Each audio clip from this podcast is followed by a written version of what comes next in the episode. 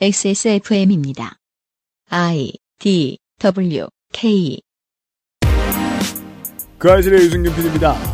올해부터 달라지는 것들 이천이십일 금요일 시간에는 어린이 급식소, 영사관, 체육계의 인권, 분리수거, 지적재산권, 노동권 등의 변화를 알아봅니다. 여러분이 어느 시간에 들으시거나 동시간대에 방송되는 어떤 시사 프로그램보다 유익할 거라 자신합니다. 이천이십일 년 네 번째 금요일에 그것은 알기 싫답니다.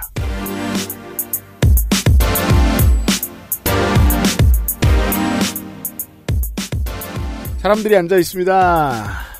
안녕하십니까, 홍성갑입니다. 주민 정은정입니다. 네, 네 안녕하십니까, 윤세민입니다. 주, 네. 주민이요? 저기 성갑씨네 집 그 아. 주민. 이게 그 표본이 적으면 이런 문제가 생긴 거죠. 생기는 거죠. 대한민국 국민의 절반이 남양주에서. 네.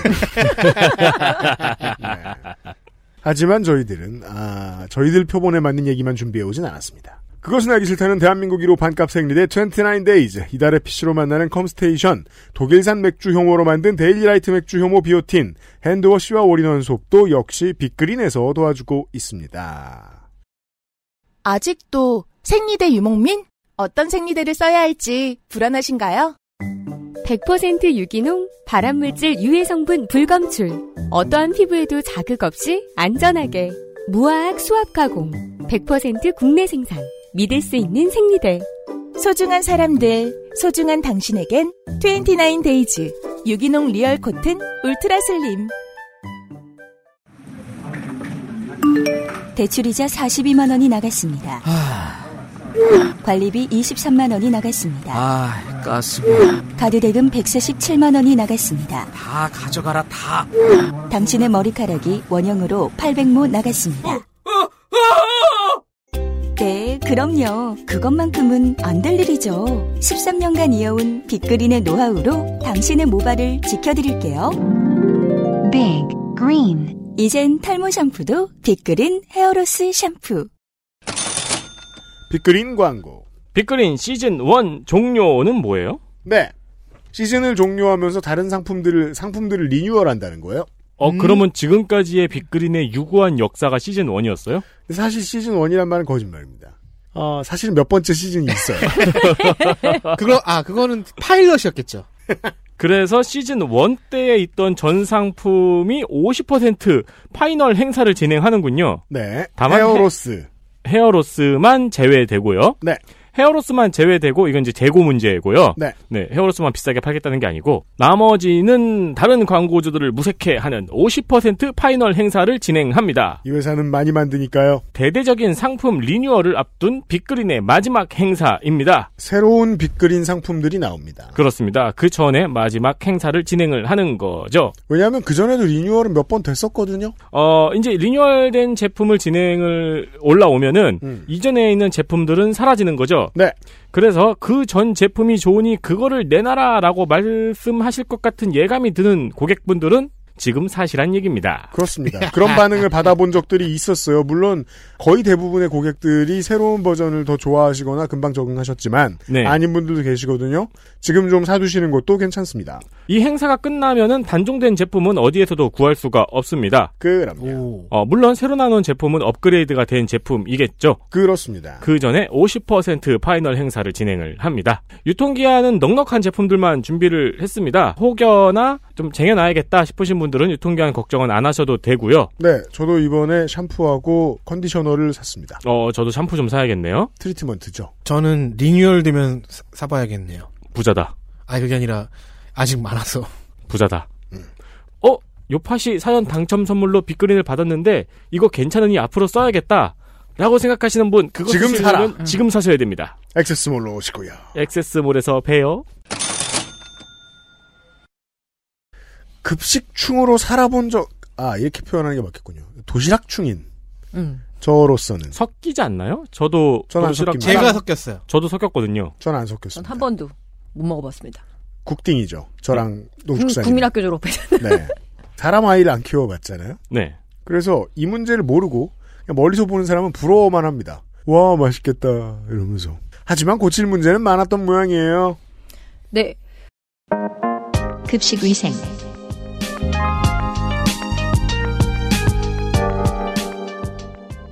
어린이 급식소 급식 위생 및 식중독 예방 강화라고 해서 이 식품의약안전처에 이번에 새롭게 바뀐다라고 자랑스럽게 내놓은 건데, 그냥 이 그림이 너무 웃겼어요. 비포 애프터가 있는데 그 굉장히 비장한데 평범하지 않아요. 비포는 지금까지 어린이 급식소 급식 위생 및 식중독 예방과 식습관 개선 교육에 힘써왔습니다. 그렇게 써 있어요. 어, 애프터는. 애프터는 이십일 년부터 어린이 급식소 급식 위생 및 식중독 예방을 더욱 강화합니다.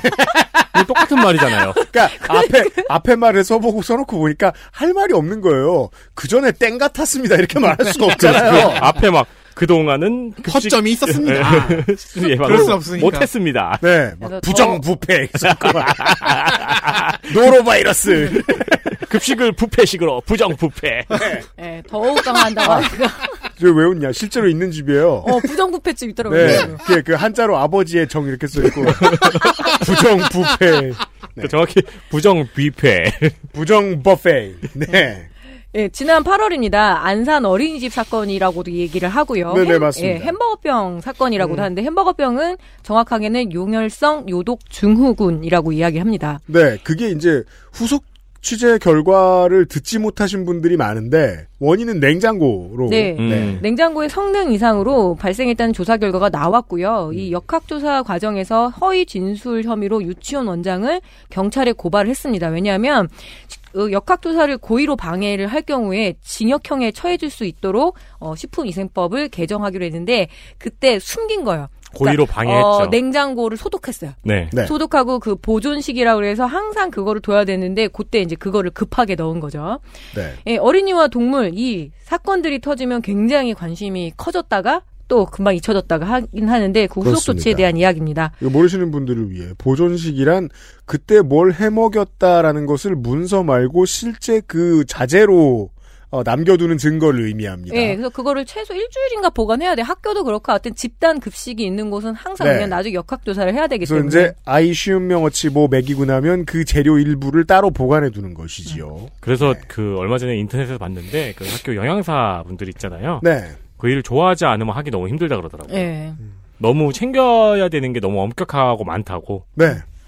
어, 여하튼 식중독은 정말 무서운 병이긴 합니다. 음. 그 예전에 제가 전, 전 전남이죠. 전남에서 이렇게 학생 청소년 수련원에 식중독이 발생을 하니까 정말 교장, 교감, 영양사 다 끌려 들어갔고 음. 몇 날 며칠 연수를 해요. 음. 욕먹고 야단치고 막 아. 네, 굉장히 왜냐하면 사람 목숨까지 잃을 수 있기 때문에 네.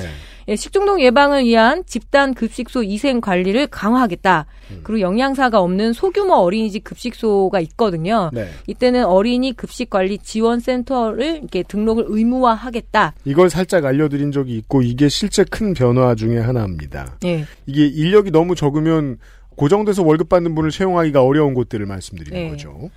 그리고 분쇄육, 그러니까 햄버거 패티 같은 패티? 거, 예, 네. 분쇄육을 제조하는 너비아니. 식, 예, 식육 포장 처리업의 해썹 인증을 의무화하겠다라는 겁니다. 우리가 저 그 아실에서는 너비아니를 주로 이제 어, 조리돌림 당하고 남은 사람의 잔해를 말할 때 의, 사람 사람으로 표현을 예, 하죠. 그러니까 다져지면 너비아니가 된다 이렇게 얘기하지만 마, 맛있는 것 말이고 어, 해썹 인증 의무화에 대한 얘기.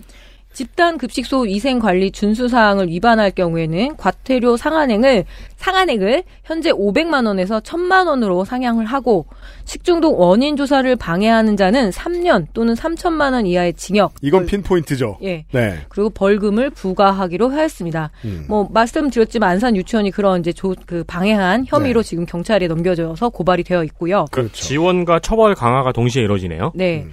특히 이 햄버거병이냐 아니냐 조금 논란은 있습니다만, 여하튼 이 모두 햄버거병을 지목을 하자 햄버거 패티, 이 분쇄육과 축산물 위생관리를 더욱 철저히 하겠다고 밝히는데, 좀 공무원적 솔루션이죠. 예, 그 해결책으로는 결국 해썹카드를 꺼냈습니다. 음. 그런데 이 계획은 이미 들어와 있었던 것이고요. 새로운 해법은 아닙니다. 연 매출액 이십억 원 이상 업체는 이천이십삼 년, 오억 원 이상 업체는 이천이십오 년, 일억 원 이상 업체는 이천이십칠 년, 일억 원 미만 업체는 이천이십구 년부터 단계적 의무화하는데, 이거는 순수익이 아니라 매출이에요. 근데 매출 일 년에 일억 안 되면 이거 완전 군만가게잖아요, 솔직히. 그렇죠. 예. 네. 그래서 이 해썹이 의무... 그 간이사 업체를 조금 벗어난 네. 수준인 거예요. 이 해썹이 의무화되는 것도 어렵지만 음. 총 매출액이 이제 이렇게 적은다라면 동네의 어떤 식육점 수준도 안 되는데요. 음. 그런데 이는 그 식약처와 일부 규모 있는 식육 포장 처리 업체들의 이해관계에 맞아떨어진 느낌적 느낌이 있습니다. 아, 이거는 농축산인에게만 들을 수 있는 음. 디테일한 지적이네요. 네. 음. 이 식육 포장 처리 업체들이라고 따로 있어요. 그러니까 예를 들어서 소시지를 만드는 경우에는 축산물 가공 업체로 분류가 돼 있기도 하고요. 네. 식육 포장 업체 같은 경우는 지육 상태를 갖고 와서 그거를 왜 부위별로 나눠서 딱 패킹하는 그런 것도 있고 이렇게 네. 햄버거 패티나 떡갈비를 만드는 그런 것들도 있는데 그렇죠.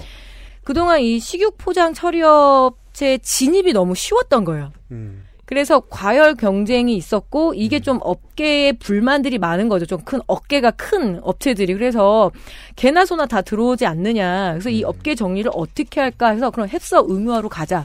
보통 이런 문제에 참사가 생겼을 때 이 틈을 타서 어, 업계에 진입하는 문턱을 높이려는 시도들은 백 퍼센트 있습니다. 네. 본능적으로 큰 업체들은 합니다. 그걸 설명해 주신 거예요. 그래서 이 햅섭 의무화를 꺼내 들었는데 이게 또 식약처의 이해관계하고도 굉장히 맞거든요. 그렇죠. 이 햇섭 만능주의가 식품 위생을 해결하는 것은 아닙니다. 제가 극한 직업 같은 거 되게 열심히 보는데 그 특히 이제 식품 회사들 같은 데 보면은 햇섭 인증을 받고 위생에 자신이 있으니까 출연을 하잖아요. 근데 과정을 못 지켜요.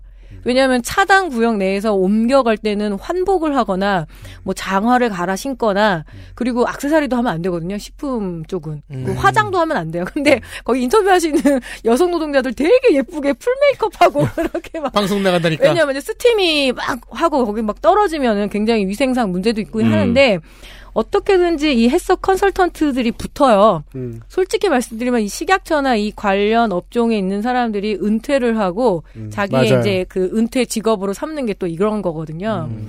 위생과 안전교육은 매번 중요하지만 다시 한번 이 햇석 카드로 모든 것이 해결될 거라고는 착각하시면 안 될 것 같습니다. 그 당장에 안산 어린이집의 식중독 사태를 보더라도 햇섭 인증을 받은 업체들로부터 모든 걸 사온 다음에 여기 냉장고 망가지면 어떡하라는 거예요. 어, 그렇죠. 쉽잖아요. 냉장고에 햇섭을. 그, 왜, 어디 이제 공장이나 그 가공하는 업체들 주변 막 그런 데 있는 이제 동네들 지나다 보면 행정사 사무소가 몇 개가 있어요. 저긴 뭐하고 먹고 사는데 행정사 잘못 붙인 거 아니야?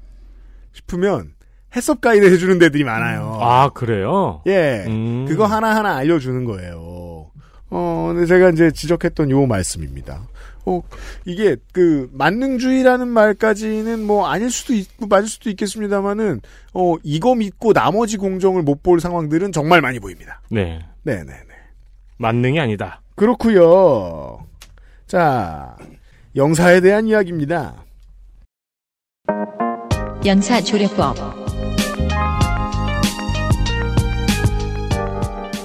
이십 대 국회가 만든 법이 하나 있습니다.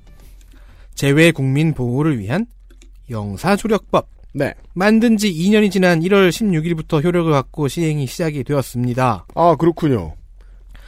재외국민, 즉 한국 국적 보유자가 외국에 거주, 체류, 방문을 하고 있을 때 음. 뭔가 큰일이 벌어지면 영사가 나, 나서서 도와야만 하는 법입니다. 그동안은 우리가 국정감사 등에서 알려진 바에 의하면 이게 복불복이었죠? 그렇죠. 열심히 하고 유능한 영사와 그 영사관 직원들이면은 땡자 그, 좋은 지원을 받았는데 그러니까 영사가 보건대 꽂히면 도와주고 응. 그렇죠. 아, 하긴 다 복불복이라고 치기엔 또 끔찍한 사건도 있었죠. 네. 그렇죠. 저희 방송 초창기에. 음. 자, 큰일이라 함은 재난, 전쟁, 내란, 폭동, 테러 등의 상황도 포함해서요. 음. 생명, 신체, 재산에 중대한 손해가 발생하는 상황입니다. 네. 당연히 용의자가 되어 형사 절차에 들어간다거나 그렇죠. 아니면 범죄의 피해자가 되었다던가 혹은 사망 실종이 되었다던가 하는 경우도 있습니다. 그렇습니다. 구체적으로 한번 볼까요? 예, 그 가정을 한번 해봅시다. 여행 중이었어요. 음. 갑자기 해당 지역이 여행 경보가 상향되었어요. 아랍의 봄이 일어났어. 음. 영사는 이럴 때 그 지역의 모든 한국인의 연락처에 여행 경보 상향과 그에 따른 행동 권고 혹은 의무를 알려야 합니다. 음. 관련 문의가 오면 답변을 해야 되고요. 특히 만약에 빠른 탈출이 필요한 상황이면 이동수단과 보호수단을 어떻게든 끌어와야죠. 음. 네. 범죄 용의자가 되었다. 그럼 이제 변호사를 붙여줘야죠. 그게 국가가 할 일입니다. 범죄 피해자가 되었다면 보호조치를 해야죠. 음. 현지 치안 시스템에게 보호조치를 하라고 압박도 넣어야죠. 네. 이전에는 이런 활동을 해야 하는 영사의 의무와 책임이 외교부 지침에 근거해 있었습니다. 음. 하지만 이제는 법률에 근거합니다. 그렇죠. 그래서 아, 외교관들이 이번 정부를 참 싫어합니다. 그러니까 법이 이번에 생긴 거면은 앞으로 이제 행정적인 뒷받침은 차차 진행이 네. 돼야겠네요. 뭐 인력도 필요할 테고 예산도 필요할 테고 그러니까 인프라도 필요할 테고. 쉽게 이렇게 말씀드릴게요. 그 전에는 징계 사유였다면 음. 지금은 이제 지금은 구속된다는 겁니다. 네. 쇠고랑이지. 네. 그래서 이제 영사와 재외공관에게는 법률이 지정한 다섯 대 의무가 생겼습니다. 갑자기 다섯 개나. 일. 접촉의 의무. 네. 뭔가 일이 일어나면 뭐 특히나 체포구금 수감이라고 치면은 어쨌든 접촉을 해야 됩니다. 방문을 하든 통화를 하든. 네. 고, 이. 고지의 의무. 음. 국내 연고자 일단은 가족이겠죠? 네.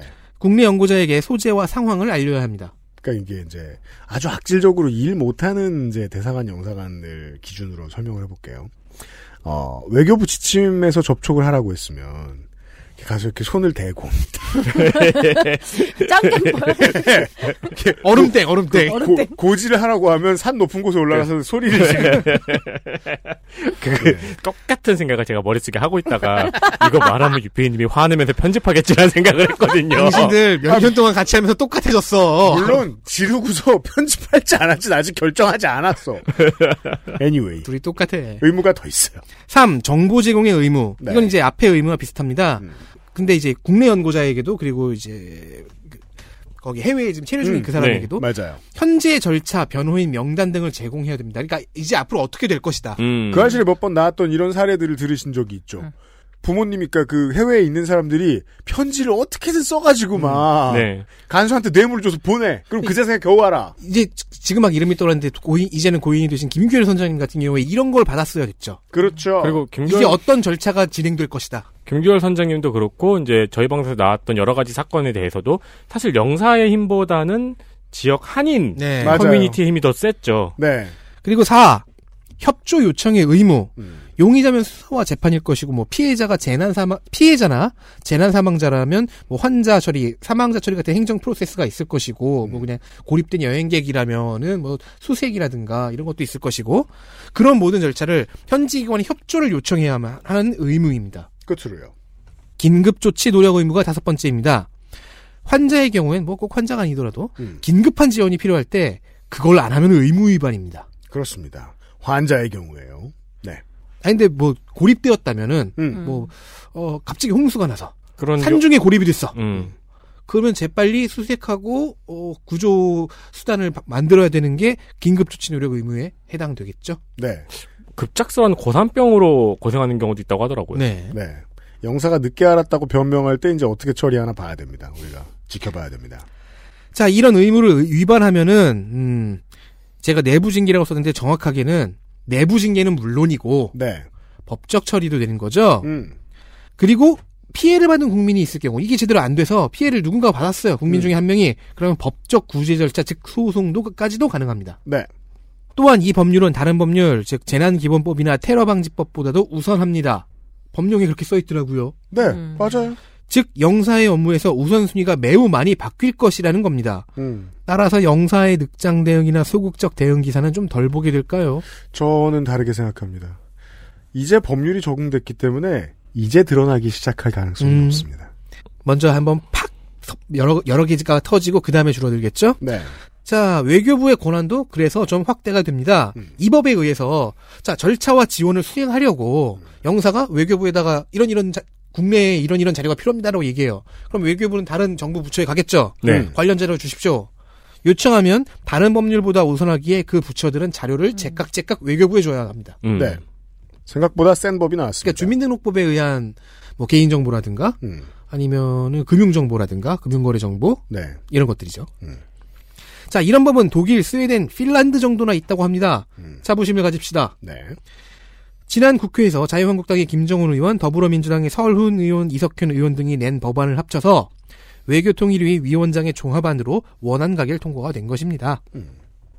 어, 그래서 그냥 쭉 보는데 이번 국회에서는 이 법을 음. 개정안은 두 개의 개정안이 지금 계류 중이에요. 네. 김영주 의원의 영사협력원 제도라는 걸 추가하는 개정안이 있고요. 음. 정청래 의원이 일본식 표현을 얼렐레 하는 개정안이 위원회 심사 중입니다. 아, 굳이 일 안 하는 사람까지 이렇게 공개해줘야 되겠습니까? 두 개밖에 없어서 그냥 다 봤어요. 하나는 네. 네, 뭐 표현이 뭐 국민의 어쩌고 뭐와 맞지 알아서. 김영주 의원실에. 그렇다고요. 음. 김영주 의원실이 말하는 이 영사협력원의 개념은 이런 거더군요. 저희가 이제 여가부 얘기할 때 설명 가끔 드리는 부처와 부처 간 조율을 주요 업무로 하는 이 외교 업무에 있어서 필요한 그 다른 자원들을 끌어오는 곳, 중간 기착지의 역할을 하는 어떤 곳을 만들자라는 건 것 같더군요. 자, 체육계 인권에 대한 이야기입니다. 아. 영사협력원은 지금은 외교, 외교부 예규에는 있는데 네. 이제 법으로 좀 더 바꾸면서 손질도 좀 하고 하자는 얘기입니다. 알겠습니다. 체육계 인권 침해자 명단 공개. 국정감사 방송을 저희가 할 때마다 변하지 않는 것이 있습니다. 음. 첫 번째 하나는 이기흥 체육회장입니다. 아~ 자, 최근에 비보가 들렸습니다. 이기흥 대한체육회장이 어, 재선했어요. 압도적인 그, 표차로. 네, 어, 케이티 회장과 관련된 이야기를 드릴 때에도 제가 잠깐 그 어, 피디 수첩팀과 이야기를 나누었습니다만은 어, 조직이 조직의 구성원들이 뽑는 걸 못한다고. 정부가 낙하산을 내려보내길 원하는 건 박정희가 돌아오길 원하는 심보입니다. 그들이 잘하게 둘 다른 방법을 생각해야 돼요. 보죠. 네, 그리고 또 어쨌든 이기흥 체육회장은 변하지 않게 저희 국정감사 방송에 등장을 할 예정입니다. 네. 근데 등장 안 할 경우가 더 많았죠? 그럼요. 그리고 변하지 않는 또 하나는 가해자는 처벌받지 않고 피해자는 사라진다는 겁니다. 네.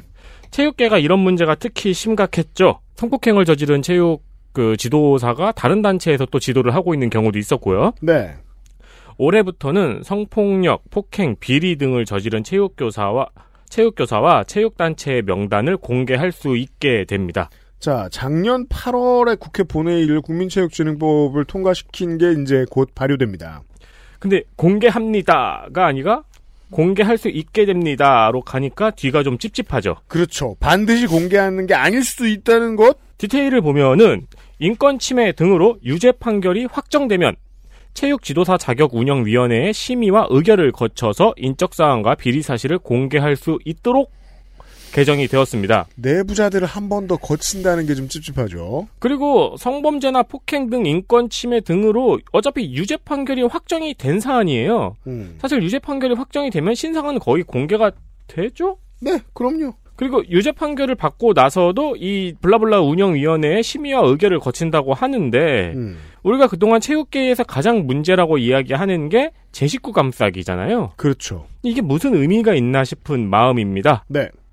그리고 체육계의 인권보호 강화를 위해서 체육단체나 학교에서 체육지도 업무를 담당하는 지도자가 이 년마다 성폭력 예방교육을 받게 했다고 합니다. 음. 이제야. 음. 그렇죠. 이걸 이제야 했다는 것도 신기합니다. 저 그전에 안 했다는 건 참 신기하죠. 이제 그렇죠. 와서, 이제 와서 데이터 전산화를 하겠다고 하는데요. 뭐. 맞아. 네. 생각났다. 네, 전산화가 안 돼가지고 징계위를 받은 사람이 딴 데서 근무하고 있다고 대답하는 회장이 사 년 더 하게 됐네요. 네. 그래서 사실 체육계에서 반복적으로 발생했던 문제에 대해서 어떤 실효적인 변화가 있을지는 저는 의구심이 더 큽니다. 이 두 가지가 음, 일단 내부자들이긴 하지만 어쨌든 심의위원회가 하나가 하나를 거쳐야 거치, 거쳐서 네. 정보 공개를 할지 말지 결정한다는 거랑 이 이 년마다 성폭력 예방 교육을 받는다는 거 이건 기본이잖아요. 기본이죠. 기본이 이제야 되네요. 네. 요즘 관공서에 이렇게 가게 되면 앞에 비디오를 의무적으로 다 봐야 돼요. 그러니까 이 성폭력 관련해서 그리고 뭐 성차별 발언하지 말라 그래서 그게 제작이 돼 있어서 제가 똑같은 메일을 다섯 번 들었는데 다섯 번 봤거든요. 그러니까 무조건 틀더라고요. 근데 음. 이걸 이제서 하네요. 뭐 직장에서도 성폭력 예방 교육 한지는 꽤 됐고. 그러니까요. 근데 지도자가 이제 이제 한대요. 그러니까 전산화가 다 됐나 봐요. 네. 성과 없이 최윤희 문체부 차관이 이번에 물러났죠. 음. 네, 이 문제를 좀 해보겠다고 했었는데. 그렇습니다. 그. 음. 개 중에 이제 잘 쓰이면 가장 효과적일 것으로 보이는 것은 이 최숙현 선수 사건 이후로 아 너나 할 것 없이 의원실에서 법안들을 막 남발했습니다. 저는 남발이라고 나쁘게 표현하는 이유가 다들 법안을 경쟁적으로 내놓는 건 정말 좋은 일이에요. 네. 어, 퀄리티가 좋은 걸 못 봤다는 뜻입니다. 왜 그러냐면 이제 민정당 시절 혹은 새정치민주주의 시절과 다르게 지금은 중앙당이 무슨 법안을 내라고 안 시킵니다. 의원들 의원실 사이의 커뮤니케이션도 적어진 것 같아요. 그건 좋은 점이 있어요. 음. 그래서 자기들 딴에 알아서들 법안을 막 냅니다. 그게 정리돼가지고 한 꾸러미가 이번에 나왔는데 체육계 인권 관련돼서 그중에서 저는 그나마 마음에 드는 게 스포츠윤리센터고요. 네. 이미 출범을 해 있습니다. 이곳으로 집어넣었을 때 피해자의 신원을 확실하게 보장하겠다는 이야기는 지금 공공연하게 많이 해놨거든요. 일단 새로운 체가 하나 생긴 거 정도는 좋고 나머지는 다 걱정스럽습니다. 여전히. 자, 체육계를 지나서 군대 이야기인데 채식과 다문화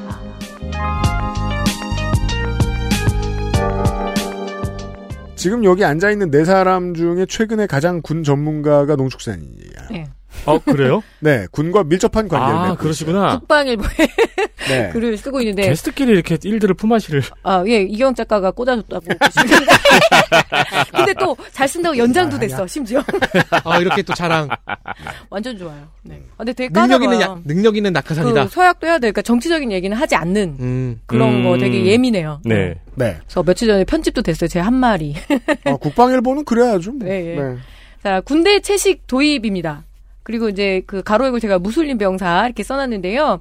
뭐 요, 이런 얘기하면 이러죠. 요즘 군대 뭐 좋아졌네 뭐 이렇게 하는데 좋아져요. 그 말, 하는 네. 일이죠. 아, 그 말 좀 안 했으면 좋겠어요. 좋아져야지. 그렇죠. 그럼요. 나 때보다는. 아, 요즘 군대는요 계속해서 그러니까 그게 이천 년에 요즘 군대든 이천십 년에 요즘 군대든 계속해서 좋아지고 있고요. 그리고 이거야말로 이 요 앞에 말했던 체육계 인권에 대한 이야기와 마찬가지로 이제야 되는 것들 중에 하나입니다. 그렇죠. 네. 예, 국방부는 올해 급식 방침을 통해서 채식을 요구하는 장병 등에 대해서는 밥과 김, 야채, 과일, 오이 같은 거 주는 거죠. 네. 그리고 두부 등 가용 품목 중 먹을 수 있는 대체 품목을 부대 급식 여건을 고려해서 매 끼니 제공하도록 방침을 바꿨습니다. 네. 또 우유 대신에 두유를 지급할 수 있게 되었고요. 특히 부대 지휘관은 채식, 종교 등으로 인한 급식 제한 병사가 급식으로 인해서 어려움을 겪지 않도록 노력해야 한다라고 명시를 했습니다. 네. 그러니까 종교에서는 이제 무슬림이 먹을 수 있는 것과 먹을 수 없는 게 되게 네. 많고 네. 제칠 일 안식일 교회라든가 음. 그래서 채식을 그리고 아주 독실한 불교도라든가 뭐 이렇게 되면은 음. 그동안 먹는 게 되게 고역이었던 용사들이 있었던 거죠. 아, 네. 그, 네. 제가 한 가지 그럼 예상이 되네요. 급양관과 취사병들은 지금부터 되게 욕하고 있겠네요. 아, 맞아요. 그것도 진짜, 그것도 현실적으로 얘기를 하더라고요. 그래서 국방부는 급식 배려 병사, 그리고 솔직히 이런 급식 소수자라는 말도 써서 이건 좀 그렇다 싶었는데, 예, 급식 배려 병사. 거기에 정책... 단어 잘 만드는 사람이 드물긴 합니다. 예, 그래서 정책 포럼을 개최를 해서 이 전문가들의 의견을 이제 취합을 해서 올해부터 이 채식주의자 식단이 제공된다고 합니다. 이월부터는 병역 판정 검사 때 채식주의 여부를 식별을 해서 근데 그럼 육, 저는 고기를 되게 많이 좋아하는데요. 그러면서 고기를 더 주세요는 할 수 없죠. 네, 그럼요. 전 육식주의자야 할 수도 없고 음. 식별의 부대의 그러니까 정 과식자 이런 거 보내잖아요. 정보를 먹보 배려. 어, 그건 진짜 배려죠. 네. 네. 그래서 부대에 정보를 제공하게 됩니다. 그래서 너네 부대로 채식 몇 명 가. 대체품 해야 돼. 그래서 채식주의 성향으로 군 입대를 망설이고 두려워하신다라면 예비 용사들에게 희소식입니다. 네. 물론 육식 용사들은 그냥 잘 먹으면 되고요. 많이 먹으면 됩니다. 아, 네. 확실히 국방부와 네. 일을 하신다는 게 맞아. 느껴지는 네. 게 용사. 용사라는 이 말을 꼭 쓰더라고요, 정말. 네. 우리는 들어본 적이 없는 단어. 아니요, 정확히는 듣, 듣지만 코웃음을 치면서 쓰지 않았던 단어예요. 공문에 적혀 있잖아요. 네. 용사님 안녕하십니까라고 인사를 합니다. 이렇게. 그러면은 이제 그 용사님 부분만 이제 눈에서 필터링이 싹 뜨죠. 그 저 단어는 전 주로 모탈 컴뱃에서 많이 듣던 워리어잖아요, 워리어. 저는 아니, 라, 라노벨에서. 그쵸, 그쵸. 용사여, 일어나세요. 한 번 더 연장하는 게 내 꿈이라고. 네, 글을 쓰면 바로 다음날 돈이 들어와요. 자, 자, 부식 예산을 확보를 해서 대체품을 구매하고 제공하겠다라는 음. 방향입니다. 왜냐하면 이게 부대 자체가 음. 되게 어려운 거죠, 상황이. 그래서 음. 또 매월 식단이 이렇게 나오게 되면 이 용사, 병들과 소대장과 의논을 해서 대체품을 주기적으로 구매, 급식을 이어가겠다라는 방침입니다. 아, 소대장과 의논한다는 건 행복원도 짜증을 낼 일입니다. 어, 참고로 미국 전투식량이 엠알이더라고요. 그래서 네. 이 전투식량에는 피자도 나오고요. 채식주의자나 음. 이슬람교도를 위한 메뉴가 따로 있다고 합니다. 이거는 미국이 가장 좋은 그 교, 네. 교재죠. 음. 네. 네. 어, 이천십일 년 시행된 병역법에 따르면 이 다문화 가정 출신의 남성들은 원칙적으로 이제 군복무를 해야 된다. 그럼 그전에는 안 그랬느냐? 그건 아닌데 혼혈 이게 그 제도가 있었대요. 너무 과하게 피부나 이렇게 티가 음. 나면은 그 뭐라 그러지? 아 그래 오지 마. 그래서 현역 판정 네. 위원회라는 게 있었다고 하더라고요. 아, 근데 그러니까 이제는 군 생활에서 네. 차별을 심하게 받을 것을 걱정을 해서. 네. 근데 그 제목이 뭐였냐면 눈에 띄는 혼혈. 그래서 이게 되게 또 인권단체에서 문제 제기를 했었던 거죠. 음. 근데 이러나 저러나 이제 이천십일 년쯤 되니까 많이 줄어들잖아요. 그래서 다문화 가정 출신 남성들도 원칙적으로 다 가야 되고. 다 많이 예. 이렇게 표현하셨는데 많이 줄어들기도 하고요. 많이 늘어나기도 해요. 예. 네. 예. 그래서 전체적인 병역 자원은 줄어들었는데 다문화 주, 가정 출신 장정들은 늘어났다. 예. 그리고 이제 사람들의 음. 편견도 많이 줄어들었고. 줄었고요. 예. 그러니까 이민 일점오 세대, 이 세대 한국인들. 에 대한 걸 얘기하는 거예요. 네. 네. 뭐 다문화 장병 같은 경우는 이천십이 년에는 이백이십삼 명 정도인데 쭉쭉 늘어나다가 이천십구 년 현재 한 삼천 명 정도 된다라고 음. 추정합니다. 왜냐하면 정확한 통계는 내면 안 된대요. 왜냐하면 부대 차원에서 그러니까 다문화 장병 식별을 금지한 조항이 있습니다. 네. 그래서 다문화 장병 몇 명이 있습니다. 이렇게 하면 안 된다는 게 또 음, 원칙이래요. 그렇죠. 네. 그래서 향후 근데 삼, 사 년 안에 대거 입대를 하게 될 것으로 보이는데 또 뭐 이 장병들 중에서 또 무슬림 신도들도 있을 거고요. 여러 가지로 어 이 무슬림 급식 도입이라는 테마로 과잉 주제화 됐습니다. 또 이거 갖고 또 찌질하게 난리를 치는 거예요. 뭐 이게 이제 드디어 뭐 무슬림 군대로 바꿀 거야 막 이러면서. 그렇죠. 네. 마치 막 모든 병사가 이걸 먹어야 되는 것처럼. 네. 근데 이미 한국의 이 오 퍼센트가 외국인이거든요. 그런 걸 다문화 사회의 기준이 오 퍼센트라고 하더라고요. 그래서 그런 네. 사회고요. 그래서 이런저런 음식 문화도 또 수용을 해야 되고요. 음. 그리고 무슬림도 치킨은 먹잖아요. 완전 채식은 아니지 않아요? 그렇죠. 그렇죠? 아, 네. 그렇죠. 해야죠. 돼지고기. 근데 네. 군대 급식 메뉴를 좀 보면 돼지고기가 확실히 많긴 하더라고요. 음, 네. 그렇죠. 음. 그리고 이제 치킨 뼈를 먹는데 정확히는 치킨이 아니고. 그렇습니다. 그래서 이런 네. 제도가 시작된답니다. 그렇습니다. 그 해물 잘 먹습니다. 해물. 음. 조 바이든 행정부의 첫 번째 국방부 장관이 될 가능성이 매우 높은 이미 지명이 된 로이드오스틴 중부사령부 사령관은 결국은 이제 그 미국 역사상 최초의 흑인 국방부 장관이 되게 생겼습니다. 음. 어... 글쎄 월시다. 한 백 년쯤 뒤에는 한국에도 에트니시티가 다른 한국인이 네. 뭐 국방장관이 된다거나 군에서 어떤 중요한 요직을 차지하게 되는 이런 일들이 생기겠죠. 근데 제 편견 때문에 로이드 오스틴이란 사람은 진짜 근육질일 것 같네요. 음. 거구이긴 합니다. 어. 전 진짜 소설가일 것 같아요. 근데 그 논문을 보니까 네. 육이오 한국전쟁 때 최초로 미군이 흑인 병사와 백인 병사가 섞여 있었대요. 예. 그전에 또 그게 아니었나 봐요. 이 차 대전 때 따로 복무했죠. 예. 그 얘기를 하려고 했어요. 그 시기를 백 년간 지나온 거예요. 네. 한국전쟁을 처음 할 때 이 그런 기록들이 많이 있습니다. 이 레이스가 모여가지고 같이 막 그 중대를 이루고 대대를 이루고 하다 보니까 이 문제들이 꽤 많았다고 해요. 음. 그 시절에 미군, 선, 미군 선조들은, 선배들은 이런 날이 올 거란 예상을 전혀 못했겠죠. 음, 그렇겠죠. 네. 우리의 민족주의자 친구들은 일본이랑 비교 우위를 너무 좋아하잖아요? 그런 일이, 저, 그런 이야기가 거짓말이더라도. 일본이 국가 전체가 소멸 단계라는 그 평을 받는 가장 중요한 이유 중에 하나는 인구 정책이 한국하고 비슷한데 이민 정책이 한국보다 훨씬 뻣뻣하기 때문입니다. 음. 결국 단일 민족 유지하다가 빈 땅이 될 가능성. 우리가 지금 백 년 단위로 이야기하고 있으니까. 네. 한국이 그렇지 않은 미래를 가져가고 싶다면 이건 되게 중요한 얘기입니다. 네. 엑스에스에프엠입니다. 내장 그래픽을 갖춘 안정적인 씨피유, 지피유에 가장 적절한 메인보드. 하드디스크만 써본 분들은 상상조차 하기 힘든 속도의 엠 닷 투 에스에스디. 기능성과 디자인을 모두 충족하는 케이스까지 이달의 피시로 빠르게 구매하실 수 있습니다. 공일공 팔이칠구 오오육팔 원하시는 다른 어떤 사양도 대처할 수 있는 컴스테이션에 문의하셔도 좋습니다. 주식회사 컴스테이션.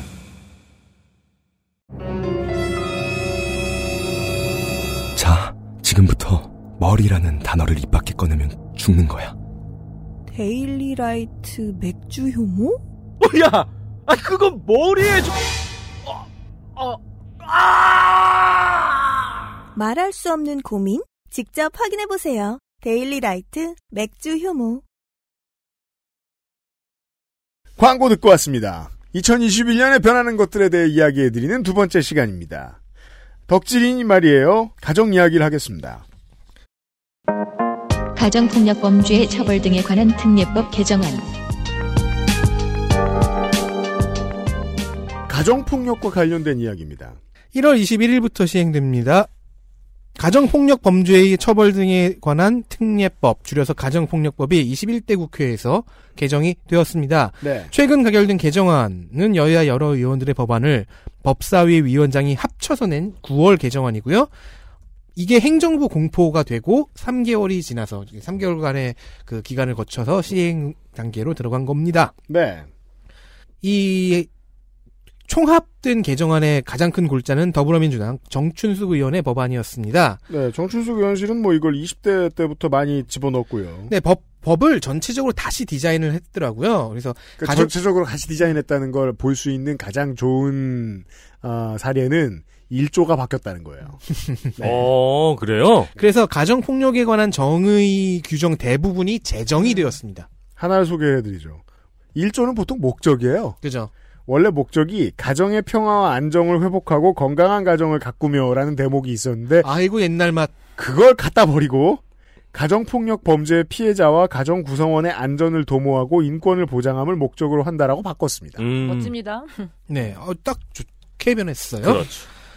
어, 가해, 일단 가해자와 피해자를 현장에서 분리하고 사건 수사 기록이 검사에게 빨리 송부되게 하는 등 절차의 효율성과 속도를 보장하는 쪽으로 많이 디자인이 되었습니다. 그렇습니다.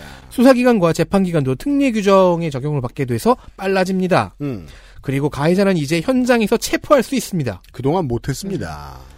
정춘숙 안에는 체포 우선주의가 있었고요. 음. 양경숙 의원과 서영석 의원의 안에는 현장 체포주의가 있었습니다. 이게 반영이 된 것입니다. 네. 그리고 송기현 의원의 안은 형법 제이백십이조와 연계를 해서 근거를 얻는 아이디어가 있었어요. 뭐죠?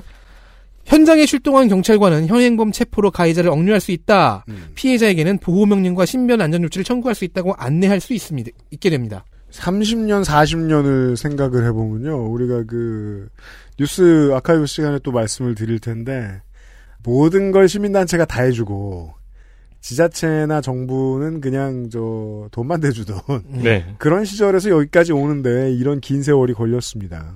네, 현행범 체포를 할 수 있고 어 이제 안내할 수 있는 그 조치의 종류가 좀 더 늘었거든요. 이게 네. 물론 여성회전화에서 오래 있었던 정춘숙, 음. 전춘숙 의원은 또 가장 잘 알고 있는 문제지만, 우리가 가정폭력에 음. 대한 소식을 접할 때 클리셰였잖아요. 네. 경찰이 왔다 그냥 갔다는 거. 집안일 잘 화해하고. 그리고 이제 제가 어떤 이제 현역 경찰 이쪽에 그 임무를 맡고 있었던 경찰의 글을 읽었, 읽었는데 실제로 이런 걸 다 안내를 해, 해주고, 그러니까 이전 법의 버전에 따라서 모든 것을 다 열심히 했는데 결국 그 가해자가 고소를 걸어서. 네. 그 민원 때문에 오히려 좌천이 되었던 경우가 있어요. 음. 그러니까 그런 것들을 몇 번 겪다 보면 경찰들은 소극적으로 대하게 되는 거죠. 안내해야 될 조치도 절차도 잘 안내를 안 해주고. 음. 이게 이제 일선 형사들이 가장 토 나오는 지점이죠. 적극적으로 처리했다가 나만 당하는 상황. 네. 네. 그럼 이제 이렇게 바뀌었으면 경찰관은 이제 할 수 있는 선택지가 훨씬 넓어지게 된 것이지요. 그럼요. 자, 접근 금지와 같은 임시 조치의 대상도 이제까지는 장소에 대한 접근 금지 명령이었대요. 음. 회사와 뭐 집, 집, 집 정도면은, 그러니까 일터와 네. 집이라고 하면 그 중간에 있는 길은, 그러니까 피해자가 축지법을 하라는 소리였는데. 네. 이제는 사람에 대한 접근 금지도 가능합니다. 그러니까 음. 당연히 그랬어야 되는 거 아닌가. 그렇죠. 자, 가해자가 이걸 어겼어요. 음. 그러면 기존에는 과태료가 부과되었습니다. 네. 어, 국민의힘 김도읍 의원의 안을 비롯해 대부분의 법안들이 이를 형사처벌로 상향시키는 안들이었습니다. 네. 그래서 쭉 봤거든요. 이 모든 안에 있는 것보다 좀 더 무거운 형이 부과돼요, 이젠.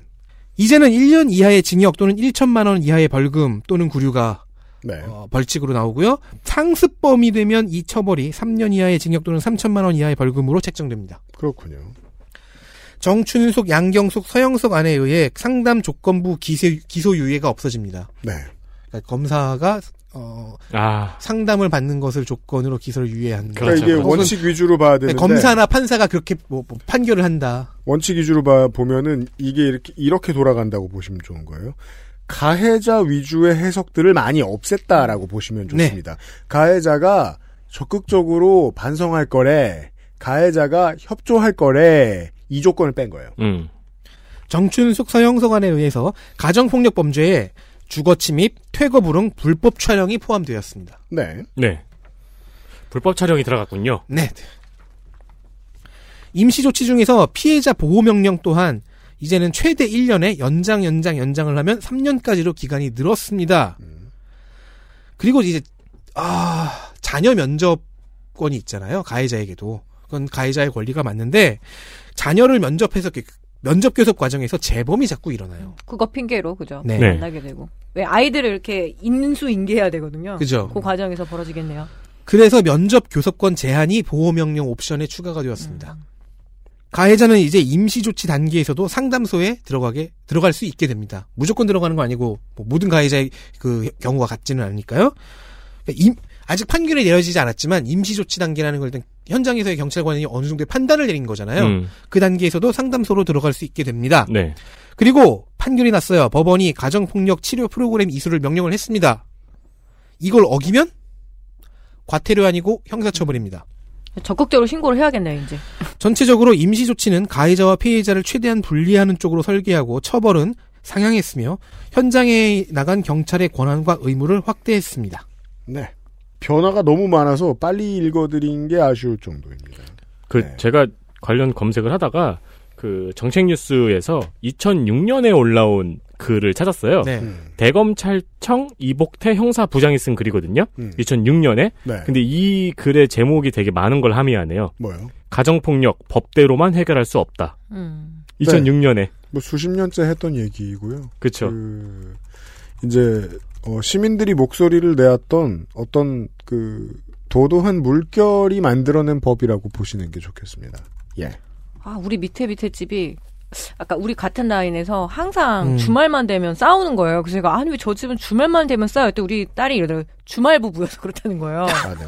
아 근데 아이가 계속 관찰력이 울... 없어. 아 주말만 되면 왜 싸워 이랬는데 너무 이제 그 집은 제가 보기엔 때려 부실 더 이상 그 재산이 남아 있지 않을 것 같은데 아이가 항상 무섭더라고요. 음. 아이가 많이 울고 하니까 음. 제 친구도 몇 번 했는데 제대로 안 돼요. 음. 그러니까 경비실을 뭐 통해서 뭐 어디 몇 호인지를 특정을 하고 내가 원하는 건 몇 호인지 특정을 못하니까 경찰이 음. 와서 좀 봐줘야 되는데 아이가 제일 걱정이잖아요. 근데 그 이게 생각보다 절차가 어렵더라고요. 신고를 맞아요. 하고 싶어도. 네. 다음 보시죠. 지식재산 보호.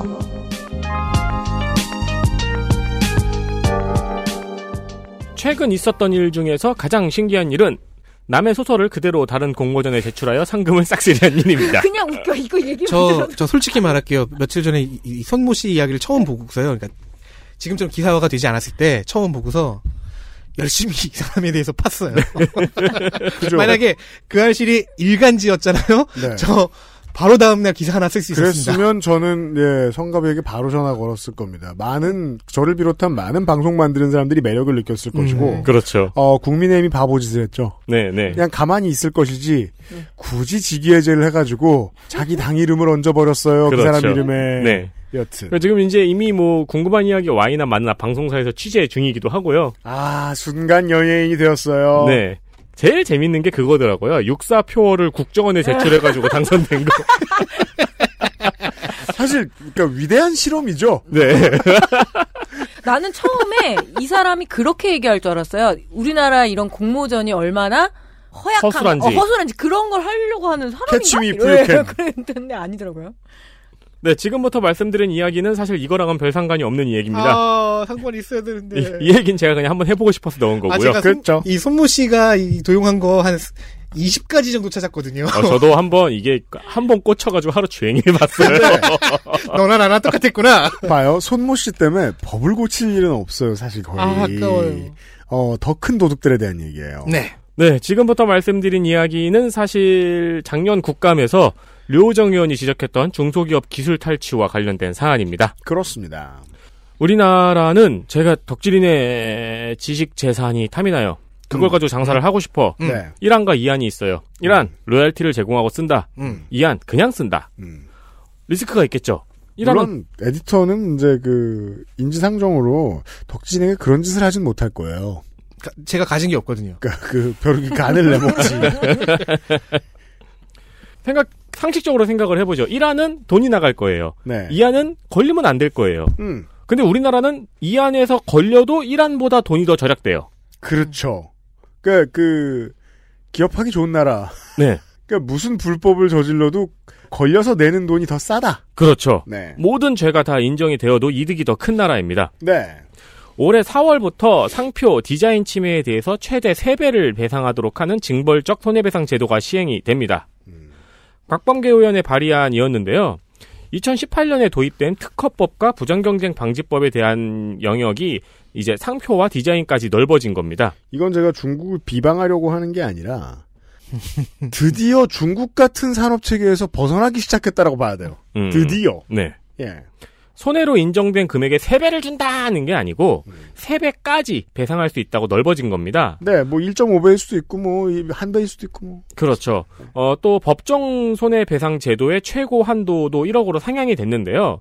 이 법정 손해배상이 뭐냐면은 왜 피해자가 피해액을 정확하게 산정할 수 없는 경우가 있잖아요. 네. 개인정보 같은 거. 그렇죠. 네. 그런 경우에는 법정으로 손해배상액을 정해줄 수 있는데 음. 이 한도가 일억까지 강화가 됩니다. 그렇습니다. 두 배 올랐네요. 음. 배상액의 규모가 커졌어요. 음. 이 커진 근거가 있습니다. 네. 우리가 대센에서 말한 개정안처럼 보이지만 왜냐하면 벌금 올리기 신공. 그 십만 원을 이십만 원으로 올리거나 백만 원을 이백만 원으로 올리면 얼얼얼런데 네. 오천만 원을 일억으로 올리는 건 다릅니다. 아니 그리고 이제 지금부터 네. 말씀드리는 거는 음. 손해액 산정 기준을 뭐 얼, 어떻게 해서 준다 이거 있잖아요. 음. 여기에 통상적이라는 세 글자를 합리적으로 바꿨거든요. 네. 이건 그냥 말장난 거 같잖아요. 아니, 아니, 음. 이건 이건 의미가 바뀌었잖아요. 네. 네. 근데 일본에서 음. 구십팔 년도에 똑같이 이 표현을 이렇게 바꿨어요. 음. 바꾸자마자 로열티 인정률이 두 배 이상 상승했습니다. 시장을 흔들었다. 네. 어, 또 손해액 산정 방식도 바뀌었습니다. 음. 예전에는 특허권자의 생산 범위를 기준으로 했어요. 네. 근데 앞으로는 초과분, 초과 판매분의 로열티를 곱해서 더하도록 했습니다. 이걸 설명을 드릴게요. 작은 기업에서 우리 지역 정도에만 팔 수 있는 어떤 물건을 새로이 설계를 해서 팔았어요. 오만 개 정도를 팔고 그 회사는 직원들한테 월급을 잘 주고 공장을 잘 돌렸어요. 대기업이 뺏었어요. 똑같은 컨셉, 똑같은 물건을 전 세계에 팔았어요. 십억 대를 팔았어요. 그러면 오만 대만큼 배상을 받느냐, 십억 대만큼 배상을 받느냐의 차이인 겁니다. 그렇죠. 네. 믿기 어렵겠지만 그동안은 오만 대만큼 배상을 받았어요. 너네 어차피 그 팔아도 찢어지게 팔아도 그밖에 못 팔잖아. 이런 방식이었다. 가해자 위주예요. 그렇죠. 근데 이제 어, 그렇다고 십억을 다 받는 건 아니고 네. 초과 판매분의 로얄티율을 곱해서 네, 배상을 받을 수 있게 한 겁니다. 네. 그리고 최인호 의원이 대표 발의한 개정안에는 아이디어 탈취에도 세 배의 배상액을 인정하도록 했습니다. 어, 그리고 이제 시정 권고 사실도 이제 공포하도록 했고요. 네. 대기업, 주로 대기업이겠죠? 그렇죠. 이정섭 의원 같은 경우에는 특허 침해죄가 원래 친고죄였어요. 네. 그래서 인지 이후 육 개월 내에 고소를 했어야 됐거든요. 음. 근데 이거 규정을 폐지해서 언제든지 이제 곧 그 신고를 할 수 있게 되었고요. 제삼자에 의한 고발도 가능하겠군요. 이게 어떤 의미냐면요. 특허 침해죄 같은 경우에는 만약에 대기업이 저지르죠? 그러면 인지하고 있는 범죄입니다. 알고 하는 범죄입니다. 근데 이걸 알죠? 그러면 부 부서에서 이걸 처리할 사람들이 밖을 돕니다. 음. 그러면서 친고죄로 이걸 넣을 수 있는 사장님을 따로 찾아가서 협박합니다. 네. 그걸 무력화시키는 의미입니다. 종종 그 공개되죠. 아이디어 탈취나 특허 탈취했을 때 대처법 같은 거 대기업에서 나오는 거. 음. 네. 그런 거에 이제 적혀 있는 거를 그 반대로 파괴를 한 거죠. 그렇습니다. 어, 이 모든 것이 전부 사월에 시정될 예정입니다. 그럼 만약에... 삼월까지 훔치면 돼요? 그런 건 아니고. 그러면 이제 한 배의 배상액을 내고요. 네. 그래서 이제 이것을 이제 대기업 직원들이 어, 훔치려면 지금 훔쳐라. 현장에서 정리하는 직원들이 많이 숙지를 못 해두면 어, 나중에 이제 삼월 이후에 어, 원천 기술을 가지고 있던 사장님을 막 협박을 하고 그랬는데도 신고를 당한 거예요. 그때 가서 울어도 소용없어요. 아, 그렇죠. 예. 착하게 살아야 돼요. 그냥. 음. 교육 현장으로 가겠습니다. 네. 문, 이과 통합 수능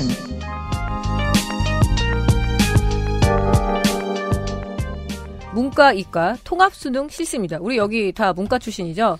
아마도 음. 지금 이천이십일 년 십일월에 수능이 예정돼 있지만 코로나십구가 없다면 십일월이고 있다면 십이월이겠죠. 네. 어, 일단 우리 모두 다 문과 출신이고 문이과 통합은 지난 육 차 교육과정부터 추진되어 와서 현재 칠 차잖아요. 칠 차 네. 교육과정에서 공식적으로 문과와 이과의 구분을 폐지하게 되었습니다. 네. 어, 이걸 처음 알았어요. 어, 그래요? 우리 딸이 그래서 문이과 통합. 어. 네. 그럼 문과만 이과만 그런 건 없어요. 근데 통합형 인재. 근데 느낌은 있는 거예요. 자기는. 아, 아. 정체성에 대한. 다만 남아있어요. 수학값이 얼마 알거든요. 그래서, 예, 따라서 이천십팔 년에 입학한 고등학교 일 학년 학생들부터 문이과 통합이 적용됐고, 그게 바로 제 큰딸입니다. 네. 예, 통합을 했거나 안 했거나 수학은 늘 꽝이었습니다. 느낌은 네. 있는 거 너무 웃기다. 어, 제가 이걸 갖고 온 이유가 있겠죠. 음. 예, 많은 분들이 궁금해하셨습니다. 우리 큰딸의 입시의 결과. 예. 뭐야 그게 깜짝이야. 깜짝이야. 저, 저도 궁금했어요. 예. 그래요? 그러니까 차마 다들 묻지는 못하고 저 예, 예비 재수생 엄마 이 때문에 되게 눈도록하게 제가 봤습니다. 네. 아... 정시 인원은 증가를 하고 어, 그니까 정시인가 그동안 이제 수시 이런 것들 계속 문제가 네. 뭐 제기됐으니까 음. 학령 인구가 감소를 하고 또 음. 이비에스 교재 연계율이 오십 퍼센트로 감소를 했대요. 네. 원래는 칠십 퍼센트였는데 사실상 이제 의미가 없다 이런 거죠. 그래서 음. 국어는 원래 문이과 상관없이 문법과 합법 그리고 작문 모두 포함이었는데 이천이십이 년부터는 언어와 매체 이런 것도 있더라고요. 그래서 네. 언어는 문법과 매체의 새로운 내용을 이제 담았다고 하더라고요. 음. 맞아요. 그리고 혹은 화법과 작문 중 하나를 선택할 수 있습니다. 어, 언어와 매체 혹은 화법, 화법과 작문. 이거 신기하네요. 제가 고이 때쯤에 이제 구십 년대 중반에 궁금해했던 거거든요. 언어 영역은 언제 갈라질까? 음. 음. 그런 날이 올 수도 있을 것 같은데 이십오 년이 걸릴 줄은 몰랐네요. 저 때는 문학과 비문, 아, 비문학. 뭐 그런 식으로만 대충 우리 때, 우리, 그러니까 우리, 우리 때 비문학이 어딨어. 아니, 느낌적으로 나누는 거 있었잖아요. 장문과 뭐. 우리 때 뭐 설 설명문. 선생님들이 왜 문법에 맞아, 맞아. 매달리지 말고 그냥 에. 버리고 딴 거 풀어 말했던 거. 소설, 설명문 에. 이런 거. 실제로는 나뉘어 있지 않았지만 음. 맞아, 예. 장문을 따로 배우긴 했다. 수학은 원래 문과 같은 경우엔 나형이었대요. 그래서 네. 확률과 통계 그리고 수학 일 그리고 수학 이 이렇게 보고 이과는 가형이었대요. 확률 음. 통계 수학 일 그리고 미적분이었는데 음. 이천이십이 년부터는 수학 일과 수학 이가 공통 과목이 되고 선택적으로 확률 통계와 미적분 그리고 기하 중에서 하나를 선택을 합니다. 음. 근데 이게 말만 선택이지 상위권 이공객 대학들을 그렇죠. 갈 경우에는 이 미적분이나 기하를 선택하도록 동결 음. 혹은 가산점을 부여한다고 해요. 네. 학 대학들이 그걸 예, 네. 예. 그래서 이제 공대 등 지망하는 학생들이 이 확률 통계 선택으로 대학을 갈 수 있다고 하는데 현재 이 예비 재수생인 딸이 이렇게 이야기를 해줬는데 네. 제가 되게 영혼 없이 들었어요. 그게 너랑 뭔 상관이야? 그래서 오 그래? 막 이러면서 넌 어차피 미적분 안 할 거잖아. 저 같은 경우도 미... 글로벌하게 무시해야겠어요 지금. 아 그래서 제가 혹시나 청취자분들 네. 중에서 이제 이 그 입시생 예, 네. 그 부모님들이 계실 수 있으니까. 저, 저 같은 경우에도 미적분은 약간 저기 저쪽 산 너머에 있는 세계 같은 거거든요. 아, 근데 저희는 문과도 미적분을 배운 세대거든요. 저는 안 배웠어요. 네. 그리고 원래 아, 저는 지금이... 배웠는데 음. 도망쳤어요. 지금이 원래 재수 준비하느라 몸풀 때잖아요. 네. 그때는 남의 학적 대장 같은 거 뒤지고 있어요. 솔직히 말씀드리면 이 자식은 어떻게 가나 이러면서 네. 이거 원고를 요 부분 우리 이제 딸내미가 많이 도와줬어요. 네. 그리고 이제 이외국어 같은 경우에는 한문 과목도 이렇게 포함이 돼 있거든요. 그래서 네. 그동안 이외국어 그러니까 영어 그리고 이제 영어하고 이외국어가 다 이제 절대 평가로 전환이 됩니다. 음. 이 외국어 중에서는 일어, 중국어, 아랍어, 베트남어, 프랑스어, 스페인어, 러시아어, 독일어 그리고 한문이 있는데요. 한때 아시아 언어를 선택을 하려는 학생들이 많았던 시절이 있었어요. 그리고 그건 과거예요. 네, 그래서 아랍어 같은 경우가 굉장히 그 하는 사람은 적고 그거 그거 쓸 줄만 하면 점수를 음. 받을 수 있었던 그래서 건데 찍음, 그렇죠. 찍었을 때 운 좋으면 높은 등급 나온다고 사, 많이 몰렸던 적이 있어요. 네, 그런데 이게 이제 하도 많이 몰리니까 근래 또 베트남어가 인기였는데 여기에 그 우리 딸내미가 또 농촌고등학교 나왔잖아요. 또 엄마 다문화 가정 학생들이 많아서 이제는 유리하지 않은 음. 예, 그런 부모님한테 알고. 배운 학생들이 네, 나오니까요. 네, 그렇다고 하더라고요. 네. 아랍어는 참고로 그 수험생 여러분 혹은 예비 수험생 여러분 배워두면 정말 쓸모가 많습니다. 뭐, 뭐, 그게 무슨 소리야? 아니 한국에서는 아랍어 그 강자, 아, 정말 적어요. 가능자가 적으니까. 아 독진이 나머지 언어를 무시하는 줄 알고. 예. 그래서 각 대학마다 전공마다 요구하는 과목이 달라지니까 좀 많이 복잡한 거죠. 솔직히 말씀드리면 그러니까 엄마들 힘이 좀 많이 들어가야 될 것 같아요. 그래서 음. 예를 들어서 서울대와 경희대 등의 이공계 학과를 지원을 하려면 자연계열 수학에서 미적분, 기하 과목 중 한 가지를 반드시 선택을 해야 된다는 거죠. 네, 우리 때랑 상관이 없어 또 모르겠어요. 또 같은 분야의 탐구 과목을 두 과목 응시하는 경우에 예를 들면 지구과학 일, 이를 함께 응시하게 되면 지원 자격이 박탈되는 경우도 있습니다. 와. 이처럼 올해부터는 입시가 굉장히 복잡해지는 만큼 지원하는 대학에서 요구하는 과목과 조건을 미리 알아보라고 재수학원에서 이렇게 이야기를 하더군요. 네. 네. 저 그걸 따갖고 왔어요, 제가. 아, 아! 막 이러면서. 성의 있게 설명해 가셨네. 네. 네. 어, 탐구 영역에서 과학탐구와 사회탐구를 교차해서 선택할 수 있습니다. 옛날에는 문과면 이과 쪽 벽을 못 넘어갔고 이과면 네. 문과 쪽 문을 못 열었는데. 네. 그래서 원래는 이 문과 사회탐구 두 과목 그리고 이과는 과학탐구 두 과목. 하지만 이것도 이제 상위권 이공계 또 의과 대학은 이제 과학탐구만 선택하도록 지정을 하는 거죠. 왜냐하면 의대는 가고 싶은데 어 사회 이런 거 되게 잘하면 그게 훨씬 더 유리하잖아요. 근데 그렇죠. 그렇게는 안 된다는 거죠. 이제 그것도 먼 미래에는 그렇게 교차를 하는 대학들이 나오겠죠. 대학들도 지금은 무사한 일이라 하던 대로 하고 싶잖아요. 그랬더니 갑자기 제가 이걸 막 딸한테 설명 듣다가 이러더라고요. 어쨌든 엄마 이과한테 유리한 수능이 될 거야 이러면서 어, 수학 성적을 이과 지망이든 문과 지망이든 동시에 산출하기 때문에 자기는 불리하다라며 떡밥이죠. 예, 이렇게 했습니다. 끝났어요. 음. 지금부터 시작하는 변명인데 깔아 넣는 거죠. 어. 비겁한 변명이십니다. 이러면서 이, 과탐 보니까 그 생각 나네요. 저 고등학교 때 저는 과탐 수업을 듣긴 들었는데 기억이 안 남잖아요. 그래서 의미를 모르는데 머릿속에 있는 단어들만 있는 거야. 뭐 테스토스테론, 뭐 음. 라부아지에, 에이티피, 오로비치 불연속면 이런 거 있잖아요. 앞에 두 개밖에 기억이 안 나. 무슨 뜻인지 모르겠는데 머릿속에 그 단어는 남아 있는 거예요. 와 정말 사후 경직 같네요. 네. 어떻게 그렇게 상관없이 늘어나? 많이 바뀌었어. 망간. 그렇네. 저거 아. 망간이 망간이지더라고요. 아이오딘 같은 거요. 지금 읊은 저 단어들은 죽은 지식이잖아요. 사후 경직 맞네. 그게 저는 너무 재밌어요. 교육 전문가들은 제도가 바뀔 때마다 누가 탈락하고 어, 어떤 점이 나쁜가를 귀신같이 찾아내요. 장기적으로 봤을 때 누구에게 좋은가를 알아내는 건 꽤나 어려운 일이고 알아내도 누가 칭찬을 해주지도 않아요. 네. 이런 국민국가주의자 이런 소리라든지. 그런데 학생들한테는 스포츠 선수들한테 룰 바뀌는 것이랑 똑같아요. 나는 한 해 경기 치르고 끝이잖아요. 네. 이 정책에 영원히 영향받는 건 아니잖아요. 그거 참 재밌어요. 그리고 그 외에는 뭐 제가 들었던 설명들을 종합해보면 그거 하나 정도만 이해했습니다.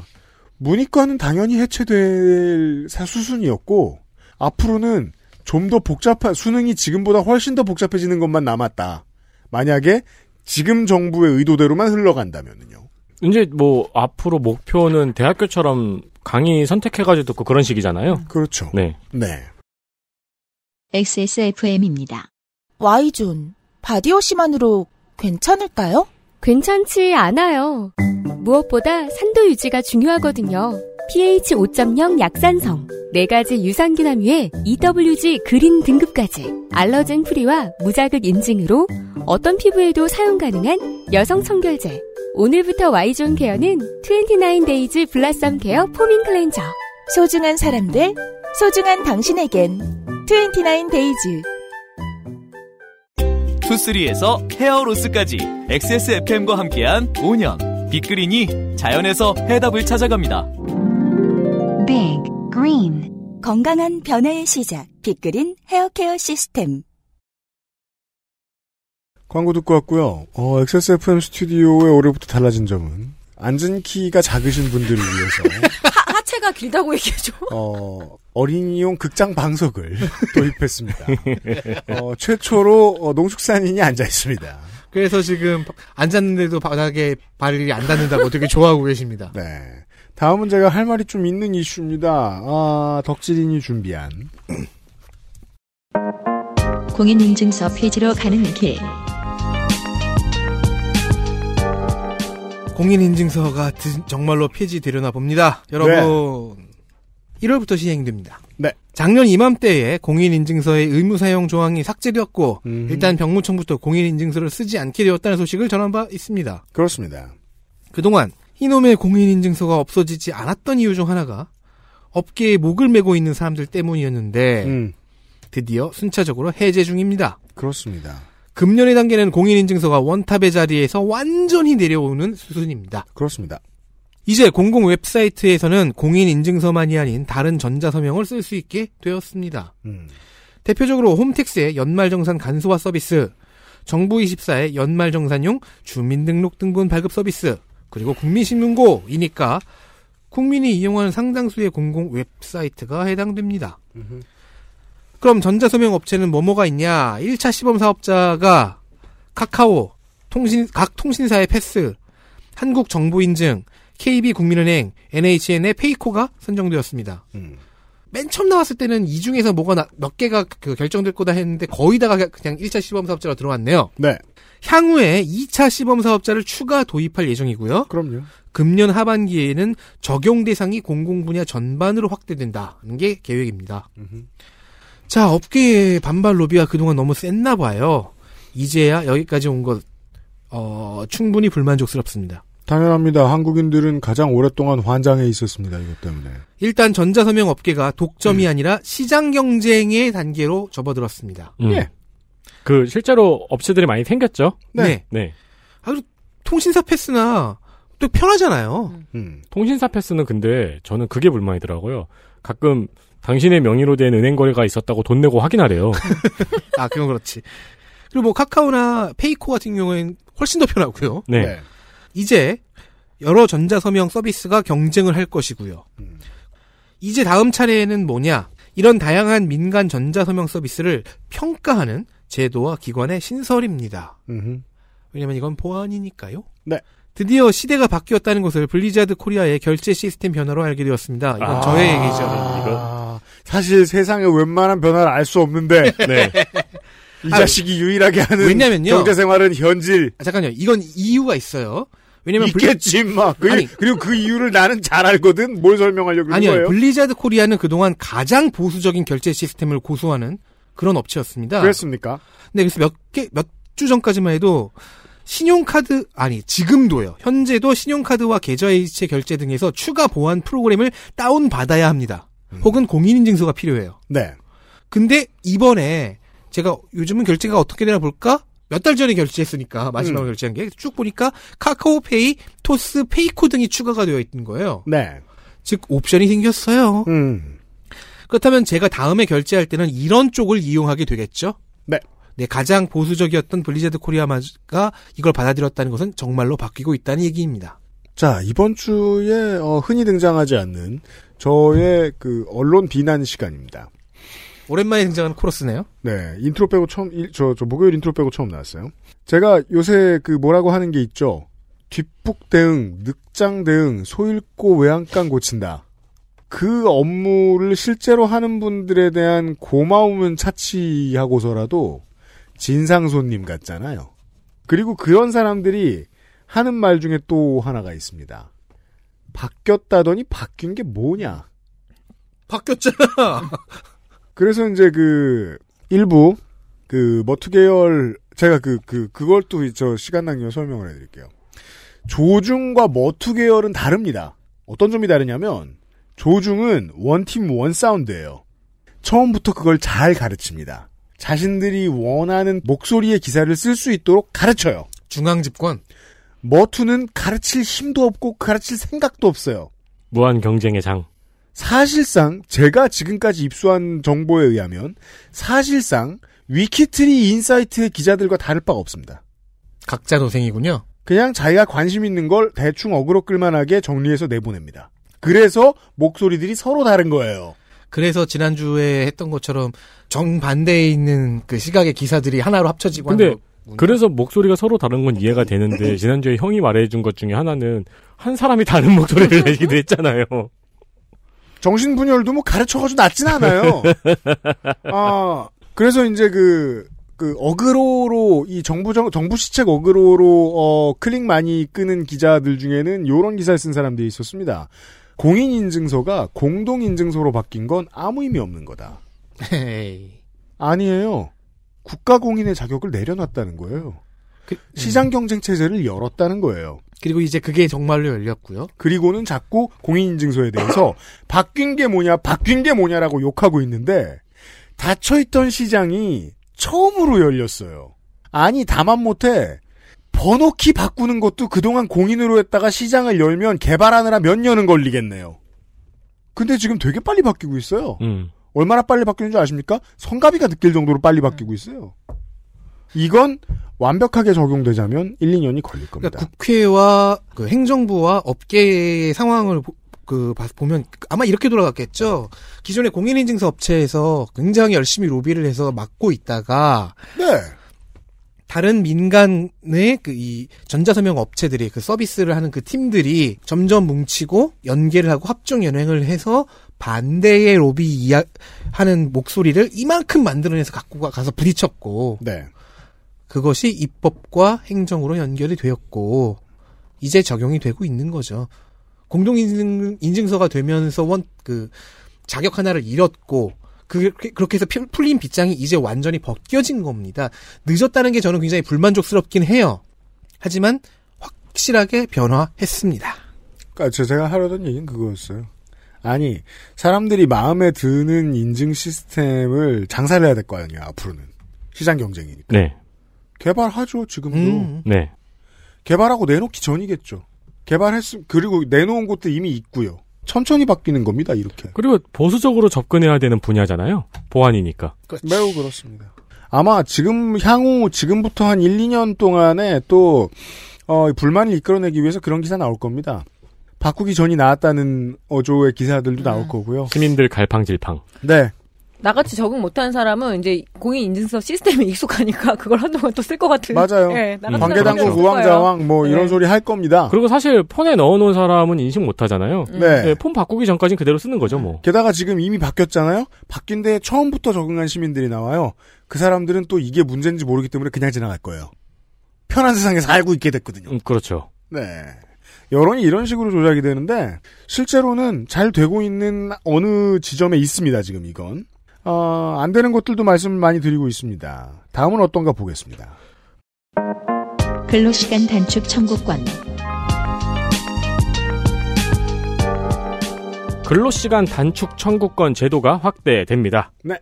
이게 원래 이천십구 년에 남녀 고용평등법에 개정이 도입이 되었던 거고요. 그리고 공공기관 및 삼백 인 이상의 사업장을 대상으로 처음에 시행이 되었던 겁니다. 음.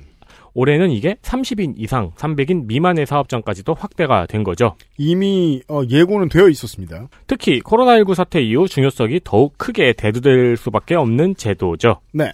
내용은 가족 돌봄, 건강, 학업, 오십오 세 이상의 경우에는 은퇴 준비까지 음. 사유가 있을 때 근로시간을 주당 십오 시간에서 삼십 시간 이내로 단축해서 일할 수 있게 하는 제도입니다. 그렇습니다. 단... 그렇게 해가지고 무슨 일을 시키냐 이런 소리 하는데요. 대기업들은 옛날부터 했습니다. 그렇죠. 단축기간은 일 년 이내로 신청할 수 있고요. 이 년 범위 내에서 한 번만 연장을 할 수 있습니다. 그건 대기업이니까 그런 거 아니냐. 그 돈 만들어야 할 수 있는 거 아니냐. 그런 걸 했기 때문에 돈이 많은 겁니다. 학업은 더 연장할 수 있고요. 철없는 소리 하고 있어요. 단축된 시간은 무급입니다. 네. 사업주는 특별한 이유 없이 일을 거부하면 안 되고 네. 당연히 불리한 처우를 하거나 돌아왔을 때 보직 변경 등을 하면 안 됩니다. 노동자가 신청을 하면 허가를 해줘야 돼요. 다만 대체 인력 채용이 어려운 경우, 사업 운영에 중대한 지장을 초래할 경우, 업무 성격상 근로시간 분할이 곤란한 경우에는 허용하지 않을 수 있습니다. 요게 문제입니다. 제가 이런 부분에 굉장히 비관적인 음... 캐릭터입니다. 이... 어? 알아요. 네. 왜냐면 겪어... 저 인간은 겪어온 게 있어서. 음. 제가 알기로 중소기업 중에서 여기에 해당하지 않은 직무는 없거든요. 음. 왜냐 사람 뽑아달라 그러면 맨날 이 소리예요. 그러니까 그 그럼 사업주가 되겠습니다. 제가 지금 제가 사업주라고 가정해보죠. 사람 뽑기는 어려워요. 네. 겁나 어려워요. 근데 제가 이제 고용노동부라고 생각해봅시다. 이 세 가지 케이스. 대체 인력 채용이 어려운 경우, 사업 운영에 중대한 지장을 초래할 경우, 업무 성격상 근로시간 분할이 곤란할 경우. 이것을 사업주가 뼈 빠지게 돌아다녀서 증명하도록 해야 돼요. 그렇게 하면 좋은데. 네. 근데 너무 쉽게 증명할 수 있게 돼 있어요, 지금은. 그냥 사유란에 적기만 하면 되는 거 아닌지. 어려움. 네. 네. 나 힘듦. 대체 인력 채용이 어려움. 이렇게 쓰고 옆에 가로치고 주말에 골프 막 이렇게 써. 그 제가 쉽게 말씀드릴게요. 이게 얼마나 이게 얼마나 중요한 분기인지. 예를 들어 어떠한 문제를 저지른 사람이 벌금 삼백만 원, 오백만 원 이런 걸 법원에서 판결을 받았어요. 근데 법원에 서 있을 때 마지막으로 한마디 하랬는데 내, 내 옆에 저 변호사도 없잖아요. 오백만 원짜리 죄질렀는데 음. 할 말도 없고 아 먹고 살기 힘들어 죽겠는데 이게 뭐냐? 음. 그럼 법원에서 어떻게 하는 줄 알아요? 그 돈을 낼 만큼 먹고 살 수 없음을 증명하라고 시킵니다. 아 맞아요. 기회를 줍니다. 그래서 내가 얼마나 먹고 살기 힘든지를 지금부터 준비를 해야 되는 거예요. 증명을 해야 되는 거예요. 사업자도, 사업주들한테 그렇게 시키라는 뜻이에요. 어려움. 어떻게 어려운데? 어, 그럼 이 시점에서 다시 한번 읽어볼까요? 네. 대체 인력 채용이 어려운 경우, 음. 사업 운영에 중대한 지장을 초래할 경우, 음. 업무 성격상 근로시간 분할이 곤란한 경우, 음. 좀 추상적이죠. 네. 그래서 노동부는 이 제도를 신청한 노동자와 사업주에게 워라벨 일자리 장려금 사업을 운영합니다. 네, 일단 당근을. 아, 이 워라벨 보니까 옛날 그거 생각나네요. 뭐요? 그, 월아벨? 네, 데이터 센트럴에서 네. 월아벨이라고 적었던 거. 그러니까 이제 당근도 줍니다. 사업주에게 임금 감소액 보전금, 음. 그리고 간접 노무비, 대체 인력 인건비를 지원해 주고요. 네. 근로자는 사업주로부터 임금 감소액 보전금을 다시 받을 수 있는 겁니다. 음. 이걸 왜 사업주를 거쳐서 받겠는지는 모르겠어요. 그렇습니다. 어, 이런 걸 허가해주는 사업주가 어딨어? 분명히 거짓말이야! 라고 비관적으로 생각하는 저를 비웃듯이 작년에는 만 팔천이백이십사 명이 지원을 했습니다. 그렇습니다. 그 세상이 느리게 변하는 소리는 별로 듣고 싶지 않아요, 그래서. 음. 왜냐면 내 편향을 건드리거든요. 네네. 네. 아, 그 제가 하고 싶은 말을 줄여 말하면 착한 사장도 있다. 그게 본인입니까? 아, 그리고, 그, 우리 저 기억나시는지 모르겠는데 어, 정다운 대표라고 저희 방송에 음. 출연하셨던 네 재활용품이 네. 어디로 가나 따라가셨던 분이죠. 이분을 통해서 우리가 배운 게 있죠. 완전히 투명한 플라스틱과 그렇지 않은 플라스틱은 어떻게 구분되는가. 물, 물성이 다르다. 네. 사실상 후자는 재활용 못한다 거의 음. 네. 라는 것. 물론 재활용할 수 있는 다른 방법도 있어요. 칩을 만들어서 다른 여기저기에 쓰거나 아스팔트에 섞어 넣거나 뭐 국내에서 아직 제대로 도입하지 않은 어떤 다른 솔루션들도 있어요. 하지만 국내에서 쓸 수 있는 방법으로 재활용할 수 있는 건 완전히 투명한 껍데기가 벗겨진 플라스틱밖에 없습니다. 네. 네. 투명 페트병 분리 배출. 그래서 투명 페트병 분리 배출 이미 실시 중이기도 하고요. 점점점 이제 확대할 제도입니다. 네. 천구백구십오 년에 방송을 했다라면 으아 쓰레기 종량제 실시였겠죠. 아, 왜냐하면 저... 그때는 김은국 씨가 많이 나왔어요. 말을 왜 으아로 시작했어요? 아니 이때 기억이 나요. 저 고삼 때인데 우리 엄마가 아니 이제 쓰레기 버리는데 왜 봉투를 사냐 해서 적응하는데 좀 한참 걸렸던 기억이 나고. 저도 그날 일월 일일 뉴스 기억해요. 네. 음. 그리고 이제 혹자녀죠. 와이에스의 유일한 치적 중에 하나가 이 금융, 아니라고요. 금융실명제와 쓰레기 종량제다. 아유, 한 하나월도 적결하고. 네. 근데 이게 요, 용산중학교의 유일한 치적이에요. 네. 관련한 논문을 보면 확실히 쓰레기 줄이는 데는 혁혁한 공이 있어서 이거 많이 벤치마킹 해갔어요. 그, 네. 그리고 네네. 이제 그 인식이 됐잖아요. 네. 그러니까 이 쓰레기 종량제 전에는 쓰레기란 건 그냥 버리는 거라는 음. 인식이었는데 요즘은 쓰레기란 건 그냥 버리면 안 되는 거가 디폴트잖아요. 그렇죠. 이게 참 느린 게 좋았던 시절인 것이 어, 저 이러면 안 되는데 저 진짜 정치병자가 맞나 봐요. 어, 지금 같으면 쓰레기 종량제 실시 후에 대통령 지지율 이런 거를 떠들었어요. 아, 나, 나 이제, 나 이런 거 생각하면 안 돼. 큰일 났네, 나. 정말 불행해지네. 저, 그게 중요한 게 아니라. 이거 실시되기 전에 왜 아파트에 그냥 던지는 거잖아요. 왜 복도 아파트에는. 그리고 이제 일반 주택은 그냥 한꺼번에 모아서 그 환경미화원 아저씨들이 이렇게 그냥 걷어가는 거잖아요. 그리고. 분리도 안 되고. 할아버지들이 맨날 태웠어요. 예. 네. 옛날 주택의 형태를 보면. 굴뚝같이 생긴 어떤 쓰레기 던지는 게 있죠. 네, 바깥에 네. 아궁이같이 이렇게 뚜껑 열고 거기 열면 가끔 저 라따뚜이하고 인사하게 되는. 아 그리고 거기서 냄새가 너무 나가지고 아, 거기에다 뭔가 버리려고 하면은 멀리서 던져서 까만 봉투에 훅 던져 버리고. 그래서 요즘 젊은이들은 모르죠.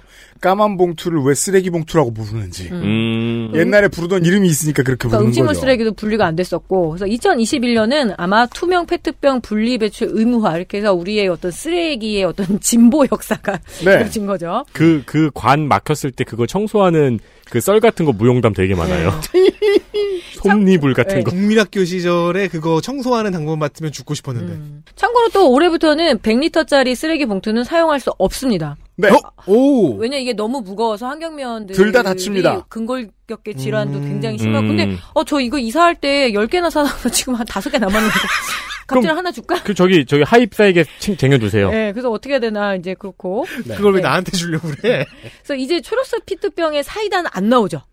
네, 투명으로 네. 바뀌었죠. 네. 음. 그리고 제가 좋아하는 장수 막걸리도 이제 하얀 페트, 투명 페트병. 그게 네. 되나 봐요, 그래도. 네. 근데 정말 그건 중요해요. 막걸리는 제가 사보고 알았어요. 투명 페트병이 훨씬 좋아요. 네. 상태를 알 수 있어요. 음, 아니 네. 이유가 있어가지고 색을 입힌 페트병을 쓴다고 알고 있었는데. 그래서 이 벌어진 페트병은 좋은 품질로 재활용되는 비율이 겨우 십 퍼센트에 불과하고요. 연간 한 칠, 칠만 톤에서 팔만 톤 정도의 재활용 원료를 수입을 한다고 해요. 그래서 네. 이천이십년 십이월 이십오일 성탄을 기념해서 맑고 투명하고 깨끗하게 살라면서 투명 페트병 분리 배출이 시행되었습니다. 만약에 이게 아니겠지만 만약에 환경부에서 이런 식으로 보도자료를 썼다면 정부의 지지율은 폭삭 내려앉았을 거예요. 맑고 투명하고 깨끗하게 사시길 바랍니다. 우리 아파트도 이미 시작을 했는데요. 네. 저도 아직까지는 실수를 좀 많이 해요. 음. 일단 아파트와 공동주택법상의 의무 관리 대상은 투명 페트병 분리배출 적용 대상입니다. 네. 지금 이 엑스에스에프엠 스튜디오가 있는 이곳도 해당이 되죠. 디테일 좀 알려드리죠. 네. 이 페트병의 내용물은 비우고 물로 헹궈줘야 됩니다. 네. 막걸리병은 꼭 해야 돼요. 너무 이렇게 막 이렇게 뿌얘지거든요. 그리고 페트병에 붙어있는 주로 막걸리니까 저렇게 말하는데 그 보통은 어, 설탕 때문에 문제예요. 네. 음. 예. 그래서 페트병에 붙어 있는 라벨지를 제거를 하고 그리고 이거를 그대로 하는 게 아니라 압착을 해야 돼. 음. 예. 근데 너무 늦은 시간에 하면 밑에 집에서 올라옵니다. 제가 한번 당했어요. 그리고 뚜껑... 그래서 아파트 사시는 분들은 발로 하지 말고 손으로 해야 돼요. 네. 네. 어, 그리고 저는 이게 사실 이해는 안 가는데 음. 뚜껑을 닫아서 유색 페트병과 투명 페트병을 따로 배출하면 된답니다. 전 뚜껑은 그냥 유색 페트병 쪽으로 던졌거든요. 그렇죠. 색깔이 다른데 어, 이거 왜 그러지? 아직 이해를 못 하고 있습니다, 솔직히. 네, 이 퀴즈에 대한 답변이 필요해요. 네. 그리고 투명 페트병 별도 배출은 음료나 생수가 들어있던 병만 허용이 된다고 해요. 음. 그 밖의 제품들은 다른 플라스틱이 섞여. 예를 들어서 왜 시신, 도시락 김 그것도 플라스틱인지 안지 헷갈리거든요. 아~ 네. 도시락 김 당연히 그 네모난 꽉 같은 거 네. 그건 아니라는 거예요. 그건 아니에요? 예. 어, 그 김 김기름이 묻었으니까. 그러니까 이제 아니에요. 헷갈린. 면 무조건 아 음료병이랑 생수병만 되는구나라고 음, 생각하시면 될 것 같아요. 그래서 이 단어가 적절합니다. 페트병. 네. 음. 네. 그래서 그 밖의 제품들은 다 이제 섞여 있다는 거. 저 놀랬잖아요. 그 즉석밥 그거 플라스틱으로 분리배출하면 안 된대. 그거 쓰레기입니다. 네, 아 쓰레기로. 그래요? 네. 네. 와 새로운 거 많이 알아간다. 네. 그래서 플라스틱이 섞여 이제 원료로 재생 원료로 쓸 수가 없기 때문에 살림하는 분들만 아는 건데 지난 몇 년 사이에. 사실상 거의 모든 포장재와 일회용기들에 다 제, 제 리사이클 마크가 붙어 있었거든요. 네. 그게 지난 몇 년 사이에 하나하나 사라지기 시작했어요. 네. 아이고 우리 아닌데 이러면서 하나하나 없어지기 시작했습니다. 아 제가 진짜 오래 살림을 쉬었나 보네요. 옛날에 살림할 때는 음식물 쓰레기 배출 기준 다 외우고 다녔는데 아 이렇구나 그러니까 요즘은. 조금 깔끔하셨던 분들은 제일 험하게 햇밥 먹고 그리고 이물질이 묻어있으면 안 되니까 그걸 살짝 설거지를 해서 플라스틱으로 열심히 배출을 했는데 결국에 그냥 소각하는 음, 저는 저도 본능이 안 사라져서 아직까지도 그러고 네, 있어요. 그러고서 에이씨 이러면서 쓰레기통에 버려요. 아니, 근데 또 설거지한 다음에. 또한 색은 있지만 투명한 페트병의 경우에도 유색 페트병으로 분리 배출을 해야 한다고 하네요. 음, 네. 네. 단독주택의 경우에는 작년 십이월부터 시범 운영을 했지만 올해 이제 그 아직까지 이렇게 홍보가 충분하지 않아서 이천이십일년 일월부터 비닐과 투명 페트병을 별로, 별도로 분리 배출을 이제 하는데 이게 요일제로 돼 있나 봐요. 네. 이게 이제 전면 실행할 예정이고 아직까지는 이제 계도 기간이라고 보시면 됩니다. 그렇습니다. 시범 운영 기간에는 요일제를 미준수할 경우에는 이제 안 가져가는 거예요. 수거를 진행하지 않고 맞습니다. 전면 시행이 될 경우에는 이 미준수 사항에 대해서는 과태료가 약 삼십만 원. 음. 네, 그러니까 잘 버려야 되는 거죠. 어... 네. 극히 적은 수의 지자체가 아, 이런 식으로 운영을 하는 경우가 있어요. 다른 외국의 사례들을 보아서 쓰레기는 그냥 공무원이 치워 이러면서 재활용품을 어, 장르의 구분 없이 그냥 다 갖다 내놓으면 한꺼번에 가져가는 시스템이 돼 있는 지자체들이 있어요. 네. 그런 곳에 사시는 분들 계시죠? 그분들은 이것만 알아, 알아두시면 됩니다. 물로 씻고 찌그러뜨려서 뚜껑을 다 내놓으시면 됩니다. 그리고 저도 지금 저 투명 페트병 하나 들고 있는데 궁금하죠? 병이 다 투명이에요. 포장을 뜯으면 그냥 다 투명이에요. 네. 물로 씻을 거예요. 헹굴 거예요. 그래서 내놓는데 뚜껑은 유색인데? 그렇죠. 응. 그러니까 저도 이거 아직 해결 못했어요. 그리고 뚜껑 밑에 있는 요 부분은 요... 또 병에 붙어 있어요. 네. 이건 뭐야? 아, 그리고... 제가 틀릴 수 있어요. 제가 아는 한 병은 병목의 크기가 거의 동일해요. 그래서 자르는 기계로 들어간답니다. 아. 그래서 지금 유피님 좌측에 있는 거는 나사산 부분은 재질이 다르거든요. 네. 나사산이라고 부르기엔 그걸 뭐, 뭐라 그러지? 뚜껑산? 그러니까 뭐 헤드. 그러니까 이거 도, 이제 돌리는 부분. 그러니까 헤드 비헤드 하는 게 있다는 거예요. 네. 그리고 제가 보니까 비닐 같은 것도 재활용하는 줄 알고 많이 모으잖아요. 네. 이물질이 많이 묻어있고 그래서 실제로 그 재활용하는 업체를 보니까 정말 비닐 봉투를 만들고 왜 가장자리 잘라낸 거 있죠. 아무것도 네. 안 묻은 거. 음. 주로 그게 재활용되는 거더라고요. 음. 그렇습니다. 네. 만약에 이렇게 많이 묻어서 나오는 이 모든 그 생활 쓰레기 겸 생활 쓰레기 슬래시 재활용품들을 다 멀쩡하게 재활용한다. 그러면 우리나라의 상수도에 쓰이는 물들 다 재활용센터로 갈 겁니다. 씻을 수 없어요. 음. 그렇게 많은 물을 쓸 수 없습니다. 엑스에스에프엠입니다. 오랜만에 엄마 보고 왔더니 마음이 짠하더라고. 허리도 많이 굽어지고 주름살은 어찌 그리 많이 들었대. 그래도 전에는 머리숱 좀 많았었는데 지금은 그마저도 휑한 느끼는 거야. 엄마, 아들이 잘 챙겨드리지 못해서 죄송해요. 이제부턴 그중 하나만이라도 제가 챙겨볼게요. 그, 그거 있잖아요, 그거. 말할 수 없는 고민? 직접 확인해보세요. 데일리 라이트 맥주 효모. 게임의 나이가 어디 있습니까? 사양이 문제일 따름이지요. 컴스테이션에 문의하십시오. 주식회사 컴스테이션. 덕질인 초미세먼지 정보 공개.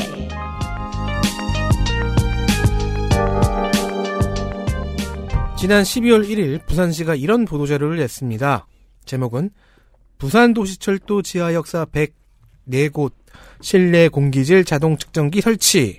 내용은 부산도시철도 일에서 사호선 전체 역사에 초미세먼지 자동 측정기를 설치 완료했다는 것입니다. 아, 정확하게는 전체 역사가 아니라 지하 역사인 곳 전체네요. 대규모 지하 공간은 자연 환기, 환기가 어려우니까 필요한 시설이지요. 그리고 이건 부산만의 사업이 아닙니다. 실내 공기질 관리법이 지난 국회 이십대에서 개정된 바 있습니다. 어, 당시 환노위에는 법안이 마구마구 쌓여갔는데 지금 다루는 주제와 관련된 법안은 여당의 송옥주 의원과 보수여당의 신보라 박순자 이미자 의원이 낸 법안들이었습니다. 신보라 박순자 의원은 어린이집을 비롯한 아동이 이용하는 시설의 초미세먼지 측정 관리에 집중을 했고요. 음. 송옥주 이미자 의원은 다중교통시설에 집중을 했습니다. 네. 한편 당시 제삼당의 소속이었던 최이배 의원은 이 행정 책임을 환경부 장관이 주관하게 하는 개정안을 냈었네요. 네. 이런 방향들이 환노위 위원장의 통합안으로 만들어져 통과가 되었습니다. 그게 뭔지 봅시다. 그래서 사월 일일부터는 모든 지하 역사에 공기질을 실시간으로 모니터링하는 장비들이 설치가 되고 네. 부산시처럼요.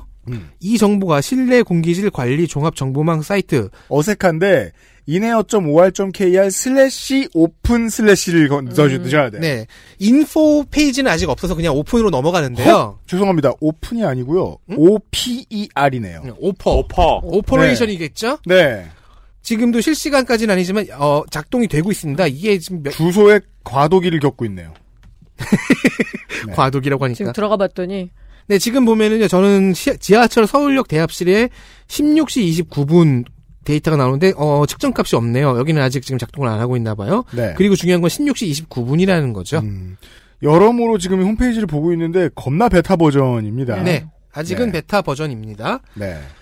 원고를 쓸 때 부천시립상동도서관에 이천이십일년 일월 십팔일 열시 십사분 이게 당시 시간으로 한 시간 전이에요. 음. 어, 그때는 파란 등급이었네요. 네. 자, 사월이면 지하 역사에 한해 이 정보가 실시간 안내로 변하는 페이지가 새로 생기는 겁니다. 아, 넉 달, 한 몇 달 뒤에는 정식 버전이 나온다는 거네요. 그렇습니다. 지금은 점이 몇 개 있는데 그중에 하나 찍어보니까 용산역에 한 시간 전 대합실 상황이 나오는데 이산화탄소, 미세먼지, 이산화질소 상황이 이런 게 이제 아, 상당히 많은 시설들에 대한 정보가 쌓인다는 거 아니에요? 그렇습니다. 음. 그리고 가정, 그, 어린이 이용시설이 있었죠? 네. 가정어린이집, 협동어린이집, 어린이 놀이시설 등에는 다른 시설보다 좀 더 엄격한 실내 공기질 기준이 적용이 된다고 합니다. 음. 또한, 모든 다중이용시설에 음. 실내 공기질 측정 기록이 이제 있을 거 아니에요? 네. 그게 십 년까지 보존됩니다. 네. 기존에는 삼 년이었어요. 즉, 빅데이터를 수집하는 그, 기간이 더 길어지니까 앞으로 알 앤 디를 할 때 더 용이해지겠지요? 네. 돈이 점점 더 이쪽 분야에 많이 들어가고 있음을 파악할 수 있습니다. 그렇습니다. 음, 현 시간 동대문역, 수유역은 공기질이 약간 안 좋네요. 음. 시간을 자세히 봐야 돼요. 서면 일 호선 대합실은 아직 또 측정값이 없구나. 아직 작동을 안 하고 있나 보네요. 김포공항은 좋대요. 누가 문 열어놨나? 요새 공항에 사람이 없는데. 뭔 소리야 그게. 아, 사람들이 방구 안 껴서. 오늘 끝으로는 에디터가 출산 육아기 고용안정 장려금. 아까도 말씀드렸듯이 저는 굉장히 비관적인 부분이 있습니다. 출산 육아기 고용안정 장려금에 대한 이야기인데 어떻게 비관적으로 얘기하나 봅시다. 중소기업들은 육아휴직 안 주고 싶어서 아직도 머리를 싸맨다. 아니, 사실 기업은요. 법이 뭐라고 하지 않으면 안 하고 싶어 난립니다. 원래. 법이 정해도 안 하려고 합니다. 네. 아직도 면접 가면은 임신 계획 있냐고 물어본다. 지금 이천이십일 년 된 지 얼마나 됐죠? 이십 일이죠. 네. 어, 육아휴직 거부라고 검색을 해보면은 그걸로 상담한 내용 수두룩합니다. 아니, 겪으신 분들, 아유, 지금 저 청취자 여러분들 중에서도 많을 거예요. 그렇죠. 네. 여전히 면접에서 임신 계획 있냐고 물어보고, 뭐, 난임 치료 중이라 그러면 채용 안 하는 경우도 있고, 음. 정부에서 준비한 다양한 제도를 비관적으로 바라봅니다. 네. 아, 이거 내 얘기인데 이렇게 기계적으로 읽었구나. 음. 아, 이렇게 저는 정부에서 준비한 다양한 제도를 비관적으로 바라봐요. 맞아요. 원고를 읽는 다양한 방법. 중소기업은 나쁜 놈이라고요. 뭐? 그래서 사실 정부도 많은 노력을 합니다. 어, 올해부터는 출산 육아기 고용안전 고용안정 장려금을 확대합니다. 음. 일단 중소기업이 지원 대상이고요. 네. 정확히는 우선 지원 대상 기업입니다. 네. 이 우선 지원 대상 기업은 사업자가 거의 알고 계시는데 음. 찾아봐야 하고요. 네. 육아휴직을 하고 나서 복귀한 근로자를 육 개월 이상 계속 고용한 사업주에게 음. 근로자 일 인당 월 삼십만 원을 지원합니다. 그렇습니다. 근데 이 제도가 약간 특이한 부분이 있어요. 음. 악덕 사업주가 있어요. 음. 음, 우리 회사에 육아휴직은 없어! 라고 생각하는 네. 악덕 사업주가 있어요. 음. 그 사업주에게 노동자의 권리를 보호해주는 것은 처음이 어려울 뿐이라고 독려합니다.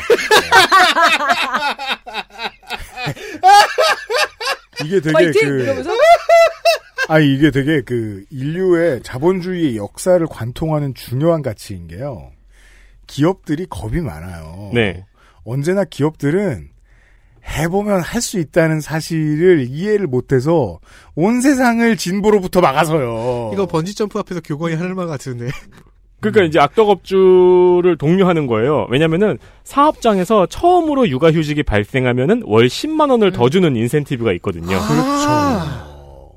금연 클리닉이죠. 그렇죠. 그러니까 담배를 평생 안 핀 사람은 못 받는 사탕 같은 걸 주는 거예요. 네. 잠깐만, 그러면은 엑스 에스 에프 엠은 이걸 노, 이 십만 원을 놓쳤네요. 뭐가요? 만약에 유명선 피디님이 아니 음. 육 개월 이상 고용도 지났구나. 음. 그렇죠. 네. 둘 다 다 지났잖아. 음. 너무 일찍 나으셨어. 아, 그러네요. 그, 진, 육 개월 고용 지나고 신청할 수 있는 기간이 있을 거예요 아마. 음. 그럼 이제 셋째를 낳으시라고. 네. 지금까지 설명드린 건 작년에도 시행을 해서 음. 올해는 확대가 되었습니다. 네. 근데 일단 한 번 육아휴직 허용한 걸로는 악덕업주의 마음이 변하지 않을 수가 있어요. 그렇죠. 한 번 해봤더니 안 좋더라고 생각할 수 있어. 짜증난다. 어. 아니 베드로도 세 번 부인하고 회개를 했잖아요. 그렇죠. 근데 여기 회개가 그 회개 카운터 회개. 어 그렇게 적어. 어, 그러네. 있어. 나는 심지어 크리스천인데 이렇게 적었네. 네. 아니에요. 베드로가 그전까지는 회개일을 소홀히 했을 수도 있어요. 세 번 부인하고 이제 복수... 탈세를 한다거나. 저기 잠시. 당시 그 집단에서 회개를 맡은 건 가련유다였어요. 세, 세리는 따로 있어요. 뿌기로 이제. 음. 내가 회계에 대해서 유다를 믿었더니 이게 무슨 꼴이야. 그리고, 그리고 세리 출신인 요한이었고. 음.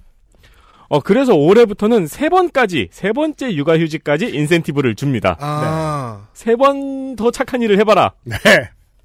그러면 몸에 익을 것이야. 그렇죠. 이게 되게, 굳이 얘기하자면, 구십일 세기에서는 상상도 할 수 없는 아이디어입니다. 네. 그냥 잡아 족치는 거지. 근데 또. 근데 구, 또 엄청 참신한 장려 방식이에요. 네. 또 굳이 악덕사업주가 아니고 신생기업의 경우도 있으니까요. 아, 네, 그렇습니다. 그렇죠. 네. 네. 어, 이게 작년에는 육아휴직에만 적용이 되었어요. 음. 이 당근이. 네. 올해는 육아기 근로시간 단축에도 적용이 됩니다. 어, 스물한 번째의 변화사항까지 알려드렸습니다. 어, 오늘 순서는 의사소통 시간으로 접도록 하겠습니다. 이게 뭐야? 네. 금주의 의사소통. 어, 엑스에스에프엠 이십오의 지메일 닷컴으로 송태, 송태희 씨께서요. 예전에 쓰던 팟캐스트 앱의 버퍼링이 너무 심해서 구글 팟캐스트 앱을 쓰기 시작했는데요. 구글의 팟캐스트는 친절하게도 매 에피소드에 출연자 또는 관련자를 함께 알려주는 기능이 있습니다. 네, 송태희 씨. 이거 애플에도 있는데 알파벳 언어가 아닌 경우에는 등록이 상당히 어색합니다. 네. 이번 삼백구십육 회 금요일 에피소드를 들으려고 항목을 눌러보, 눌러보니 이렇게 나오네요. 라면서 제보 올려주셨습니다. 삼백구십육 회는 누가 나왔죠? 덕진이 나왔죠. 네. 그리고 그 밑에 관련자가 나오는데 어, 한화의 글쎄 홍성갑 선수 얼굴이 이, 이 에피소드의 주제 살펴보기 그리고 한화의 글쎄 선수 홍성갑 선수의 사진과 이름이 있네요. 어, 한꺼번에 두 사람이 일 패씩을 했습니다. 왜냐하면 홍성갑 선수는 은퇴를 했기 때문에.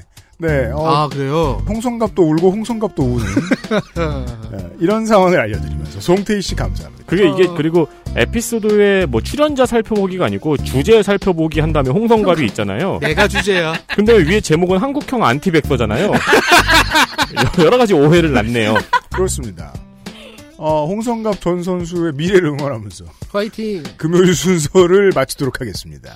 저희들은 토요일 이 시간에 아, 올해 바뀌는 것들에 대한 이야기 마지막 시간으로 돌아오도록 하겠습니다. 들어주셔서 고맙습니다. 고맙습니다. 내일 뵙겠습니다. 감사합니다. 엑스에스에프엠입니다.